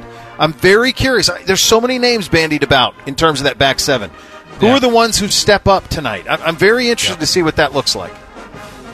It's no secret that Minnesota's defense struggled last year, and so I just put on there abuse their secondary, abuse their secondary. It, it's it's going to be a tough day for their safeties. I can't imagine trying to play safety and trying to help support the run fits uh, with Henderson coming through in our gigantic offensive line, mixed in with the play action pass and having to have good eyes as Olave runs those, you know, deep posts and, and, and goes. So just abuse them. They're not very talented in the secondary. Durr is a good player, but they got one. They got one you can name, and we got about six wideouts and a elite tight end that we can name. You guys both mentioned the run game. My one here is don't worry about balancing the carries, and this can kind of extend to the whole season. If one of the guys has it going, just let it roll. The, the switching of series they did a little bit last year, I was never a huge fan of. So whoever it is, Master Teague, Miyan Williams, TreVeyon Henderson, doesn't matter. But if that guy's going, don't feel like you have to sub in the next guy to get him some touches. Just let that guy roll. Number three for me, CJ, let it fly, brother. Let it fly, man. Let it go. You've trained for this your whole life. You've been prepared for this. This is the best receiver room we've ever had. Take advantage, brother. Take mm. advantage. Spin it. Mm. Get him in position. Let him make things happen. It's a yeah. stunning um, a collection of talent. Absolutely stunning. Uh, but it, but it's going to be on CJ number seven to make it happen. I think he will. I think he's a big one. My last thing, and, and this is when you think about playing on the road, you think about the environment. Chops mentioned the crowd noise, the excitement. How do you negate all that? Right? How do you negate all that? Well, obviously you have success, you have three and outs, all that stuff. But the way you actually add fuel to that fire is you do something dumb and turn the ball over. Ball security in all phases. Ball security. That's that's punt returns, kick returns, all on offense. That's CJ, it's Henderson, it's Teague, everybody. If you don't turn the football over in games like this where there's upsets, then there's there's no chance for that, right? There's no chance for Minnesota winning if you don't give them the football on short field. So just take care of the football, ball security. Don't try to do too much, and the Buckeyes will roll out of there with a comfortable victory. Similar to that, assignments, no unnecessary lapses. I don't want the Gophers hanging around because they reach into their bag of tricks, a la Rutgers. Last year, they get a return TD, something like that play sound and stay on your assignments throughout the game. I like this because I get to throw out my score first, so you guys can't claim that I'm stealing it. OSU 42, Minnesota 17. Uh, go ahead, threes. What do you got? How do you got it? I got OSU 49, Minnesota 21. Oh, come on. We're all so close. I got it 49 24. I think we all kind of see it a similar way. I can't wait to yep. see it and listen to it right here on the fan. Man and Bone coming up next. Keep it locked on the fan all day long. We're back tomorrow to break it all down. Bishop and Laurinaitis right here on the fan. Everybody in your crew identifies as either Big Mac Burger, McNuggets, or McCrispy Sandwich, but you're the filet fish Sandwich all day. That crispy fish, that savory tartar sauce, that melty cheese, that pillowy bun. Yeah, you get it every time. And if you love the filet of fish, right now you can catch two of the classics you love for just $6. Limited time only. Price and participation may vary. Cannot be combined with any other offer. Single item at regular price. Ba da ba ba ba.